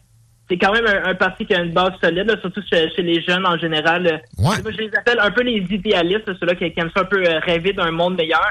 Donc, le seul problème, c'est qu'ils veulent plus d'État. Et dans le contexte du Québec, plus d'État, c'est un peu difficile à gober parce qu'on a l'impression que l'État nous a vraiment rentré un peu trop loin. Je dirais pas le terme. Là, mais... La moitié des ménages sont dépendants d'une paye du gouvernement d'une façon ou d'une autre. Là, si tu augmentes ça, passer ce seuil-là, ça sera irréversible. Déjà, l'État se nourrit avant de nourrir ceux pour qui il est constitué puis supposé d'être là comme première mission, d'aider. Ça serait une spirale vicieuse pour un bout de temps, puis en fait, probablement de laquelle on ne pourrait jamais se sortir. Et ça, en première analyse, quand tu veux juste aider ton prochain, puis tu t'es fait dire que les conservateurs, c'est des amis des grandes corporations, simplistes de même... c'est sûr que tu t'es dans ce genre de façon de voir les choses. Là, moi, j'appelle ça des progressistes de première analyse. Personne n'est contre le progrès, vraiment. Es-tu d'accord avec moi qu'il y a des pôles qui se sont inversés en politique, pas juste au Québec, mais très, très évident de voir ça ici, là. Il y a des sujets puis des façons de voir les affaires qui sont passées de progressistes à conservatrices carrément au cours des dernières années? Parce que oui, je pense qu'il y a une espèce de dérèglement en ce moment. C'est pour ça des fois, ça peut être difficile de se trouver, mais oui. C'est une grosse transformation. Là. Déjà, on a les sujets sur la mondialisation. Ça, c'est vraiment brûlant. Là. Il n'y a pas si longtemps, c'était pas tout à fait la même thématique. Il y a les questions aussi peut-être plus culturelles, identité, migration, qu'on est comme dans un nouveau paradigme là-dessus aussi, qui c'est en lien avec la mondialisation. Avec la pandémie aussi, ça a beaucoup transformé les choses aussi. Donc, il y a une autre couche qui s'est rajoutée. Il y a qu'est-ce qu'on qualifie aussi peut-être de populiste, que en quelque sorte, c'est un peu une nouvelle vague, là, qu'on avait vu Donald Trump l'a beaucoup incarné, mais il y en a d'autres aussi qui l'incarnent. Donc, il y a eu de la gauche populiste souvent. Puis ça visait bien régulièrement des grandes forces de pression et là, qui avaient du pouvoir à outrance. Cette dénonciation-là, oui, Québec solidaire va y aller de pointage de doigts qui sont bien placés à bien des occasions, notamment ce qu'ils ont fait avec la compagnie derrière la fonderie Horn au cours des dernières semaines. Mais c'est toujours les mêmes. C'est jamais quelque chose qui est devenu une aristo-bureaucratie, moi j'appelle ça de même, exemple. Puis les syndicats sont pas capables de se les aliéner une seconde. Donc c'est de l'immobilisme aussi. Et des gens se sont rendus compte de ça, qui sont très progressistes et on finit par se sortir de carcan de ce genre-là. C'est pas juste idéologiquement où des pôles se sont inversés. Il y a bien du monde qui sont passés carrément d'un à l'autre. Hein? Ouais, c'est ça bouge beaucoup. Puis des fois, il y a des changements assez radicaux. Comme, je pense, c'est drôle, les conservateurs, en bonne partie, c'est beaucoup de monde qui ont voté pour la CAQ. On s'entend que c'est justement ça, le but des conservateurs, c'est vraiment d'être une alternative complète à la CAQ. Donc, on voit ça en vraiment pas beaucoup de temps. En 4 ans, ça a beaucoup bougé. Tu sais, ce que tu dis aussi de Québec solidaire, c'est déjà là, à la base, en démocratie, il n'y a pas de parti peu. Il y a tout le temps des conflits d'intérêts. Il y a tout le temps des petites machinations derrière, des petites entreprises qui veulent se mêler, des petits groupes qui veulent se mêler, contrôler le parti. C'est ça aussi le problème de Québec solidaire, comme tu dis, c'est qu'ils vont pas toucher à l'aristocratie étatique. Au contraire, ils vont vraiment la nourrir encore plus. On sait qu'elle est déjà vraiment grasse en ce moment, là, juste avec l'inflation. Les coffres de l'État là, ont grossi comme ça, pas d'allure. Là. Ils ont vraiment fait des bonus avec ça. C'est ça aussi le problème. On dit que l'inflation, ça frappe le monde. Le monde, il paye du gaz, il paye de la bouffe, il paye n'importe quoi, toutes les denrées. Puis on voit que ça gonfle. Mais l'État en profite au final. L'État fait de l'argent avec ça. C'est pas nécessairement de l'argent qui va aller dans les poches du monde. C'est de l'argent qui va servir justement qu'on peut appeler l'aristocratie étatique du monde, qui ont des intérêts avec l'État, qui sont dans la machine. Puis, on dit un peu naïvement, l'État, c'est censé être une forme de justice. Un peu, l'État existe pour qu'il y ait de la justice, sinon ce serait l'anarchie. On pourrait pas vivre, ce serait insoutenable, mais pas nécessairement. Là, on voit qu'au contraire, il y a du monde vraiment qui profite de l'État pour leur propre intérêt, qui servent de la machine. Les gens s'engraissent, mais eux, les gens s'engraissent, mais il y en a d'autres qui s'appauvrissent. Il y a une forme d'injustice derrière la supposée justice de l'État. Là. Ils sont tombés dans la logique de la gouvernance selon la volonté de groupes de pression.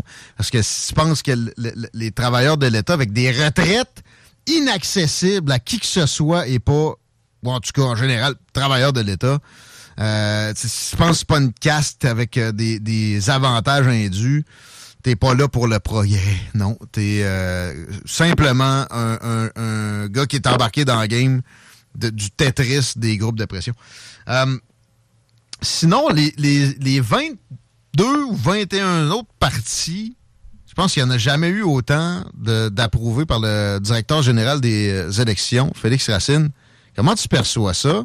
Est-ce que c'est une incapacité à soumettre à des cadres un peu plus rigoureux, parce que tu sais, un parti, à un moment donné, ça a ces avantages-là de mutualiser des efforts, et on jette ça allègrement au bout de ses bras, puis on écarte du revers de la main. Est-ce que ça constitue une appartenance à ça? Je dirais déjà là, peu importe l'intention, ça risque de mal se passer pour eux, parce que déjà, le système électoral, comment ça fonctionne, les petits partis, généralement, ils se font manger. C'est sûr, peut-être qu'il y a des gens qui se retrouvent pas dans les chapelles, qu'il y a quelque chose qui correspond pas, parce que c'est sûr que déjà, un parti politique, si tu veux réussir, il faut quand même que ça aide beaucoup de monde. Il faut déjà que tu mettes de l'eau dans ton vin à la base, que tu ratisses le plus large possible. Fait que ça peut être ça, des fois, du monde vraiment qui veut rester un peu dans leur chapelle, qui veulent vraiment conserver un peu leur pureté doctrinale, on pourrait dire. Fait qu'ils s'en foutent, dans le fond, que ça rejoint des gros mouvements. Ben, c'est ça. Comment notre système électoral est fait, c'est vraiment les gros partis qui en profitent. Puis, c'est évidemment pour ça que la CAQ n'a pas voulu faire une réforme. Je lisais tantôt, je pense, la réforme électorale au Québec, on en parle des années 1970, quelque chose comme ça. Mais chaque fois que les gros partis prennent le pouvoir, ils veulent plus y toucher. Et avec raison dans un sens, parce qu'ils Ça va les faire perdre un peu. Mais il y a eu des réformettes, puis en fait, aussi des choses intéressantes sur le financement, mais jamais sur le mode de scrutin. Puis effectivement, que c'est difficile de dire à des gens qui ont passé sur une gosse qu'on va les défavoriser à la prochaine, alors qu'ils sont dans notre propre formation politique. Là. Ça, c'est... Il y a de la vertu à plein dans le milieu politique, mais il y a aussi du réalisme, puis il y a de la conscience de soi qui empêche des fois des choses comme ça. Puis moi, personnellement, là-dessus, ça me dérange pas tant parce que la proportionnalité, à moins qu'on amène ça vraiment marginal, ça me fait peur. Ça a toujours été quelque chose qui me fait percevoir qu'on va perdre des bons politiciens, déjà qui ont peu de marge de manœuvre de nos jours. Ils auraient à négocier presque tout un chacun des moves qu'ils voudraient proposer. En tout cas, je ne parle pas le débat avec toi, mais pas certain que c'est pas une bonne affaire que finalement on ait, comme tu dis, jamais fait suivre les bottines aux babines. Je reviens à l'axe sécurité-liberté. Les deux slogans des partis qui font le plus jaser présentement sont assez évocateurs. Il y en a un carrément que c'est « Continuons ». Il aurait pu dire « sécurité ». Ça aurait été la même affaire. L'autre bord, on a mis le mot « liberté » dans la chose. Continuons à parler de ça un peu, Félix. Parlant de « Continuons », je pense que on voit le terme « sécurité » qui n'est jamais très loin parce que c'était peut-être pas un bon timing, la pandémie, pour la CAQ, ça c'est certain, mais encore là, au final, on voit que ça les défait pas tant, mais le continuons, c'est utile. Déjà, le continuons, je trouve qu'il est très tranchant parce que le continuons, les gens qui vont l'apprécier, c'est les gens qui ont apprécié la gestion de François Legault, qui se sont dit que François Legault a bien fait durant la pandémie. Parce que les gens qui ont vraiment pas aimé le confinement, je donne moi comme exemple, je parle à titre très personnel. Là, moi, quand j'entends continuons, moi, je me suis fait une petite liste non exhaustive. Je pense au passeport vaccinal, je pense au confinement, je pense au couvre-feu, je pense au masque obligatoire, je pense au commerce des départements fermés. Je pense au gym fermé, je pense à la menace et la division, je pense à une espèce d'ambiance totalitaire. C'est moi, le mot « continuons » me morifie personnellement. Là. Continuons le groupthink. Comment? Continuons le groupthink. Ça, puis, le continuons, on sait à qui ça s'adresse. C'est ça l'affaire, c'est que c'est vraiment une portion électorale très ciblée. C'est les gens qui ont aimé François Legault. C'est des gens, il ne faut pas faire de discrimination, c'est des gens beaucoup, en général, assez anxieux. Je vais le dire comme ça, c'est des gens qui ont pu être convaincus par, en 2008, je pense, deux mains sur le volant, ça me prend deux mains sur le volant. Tu sais? On les a aidés. Mais aussi, tu sais, malheureusement, le problème est beaucoup dans l'éducation politique, qui est à peu près absente, là. J'aurais aimé que la CAQ en amène dans le cursus scolaire au cours des 4 dernières années. Je sais, oui, il y a eu 2 ans où il y avait la pandémie, là, tout était impossible d'avancer à ce moment-là. Mais ça aurait été, donc, bien faisable parce qu'en attendant, on a un genre de 60% de la population, des électeurs qui votent sur des pécadilles, leur poche, puis de la notoriété.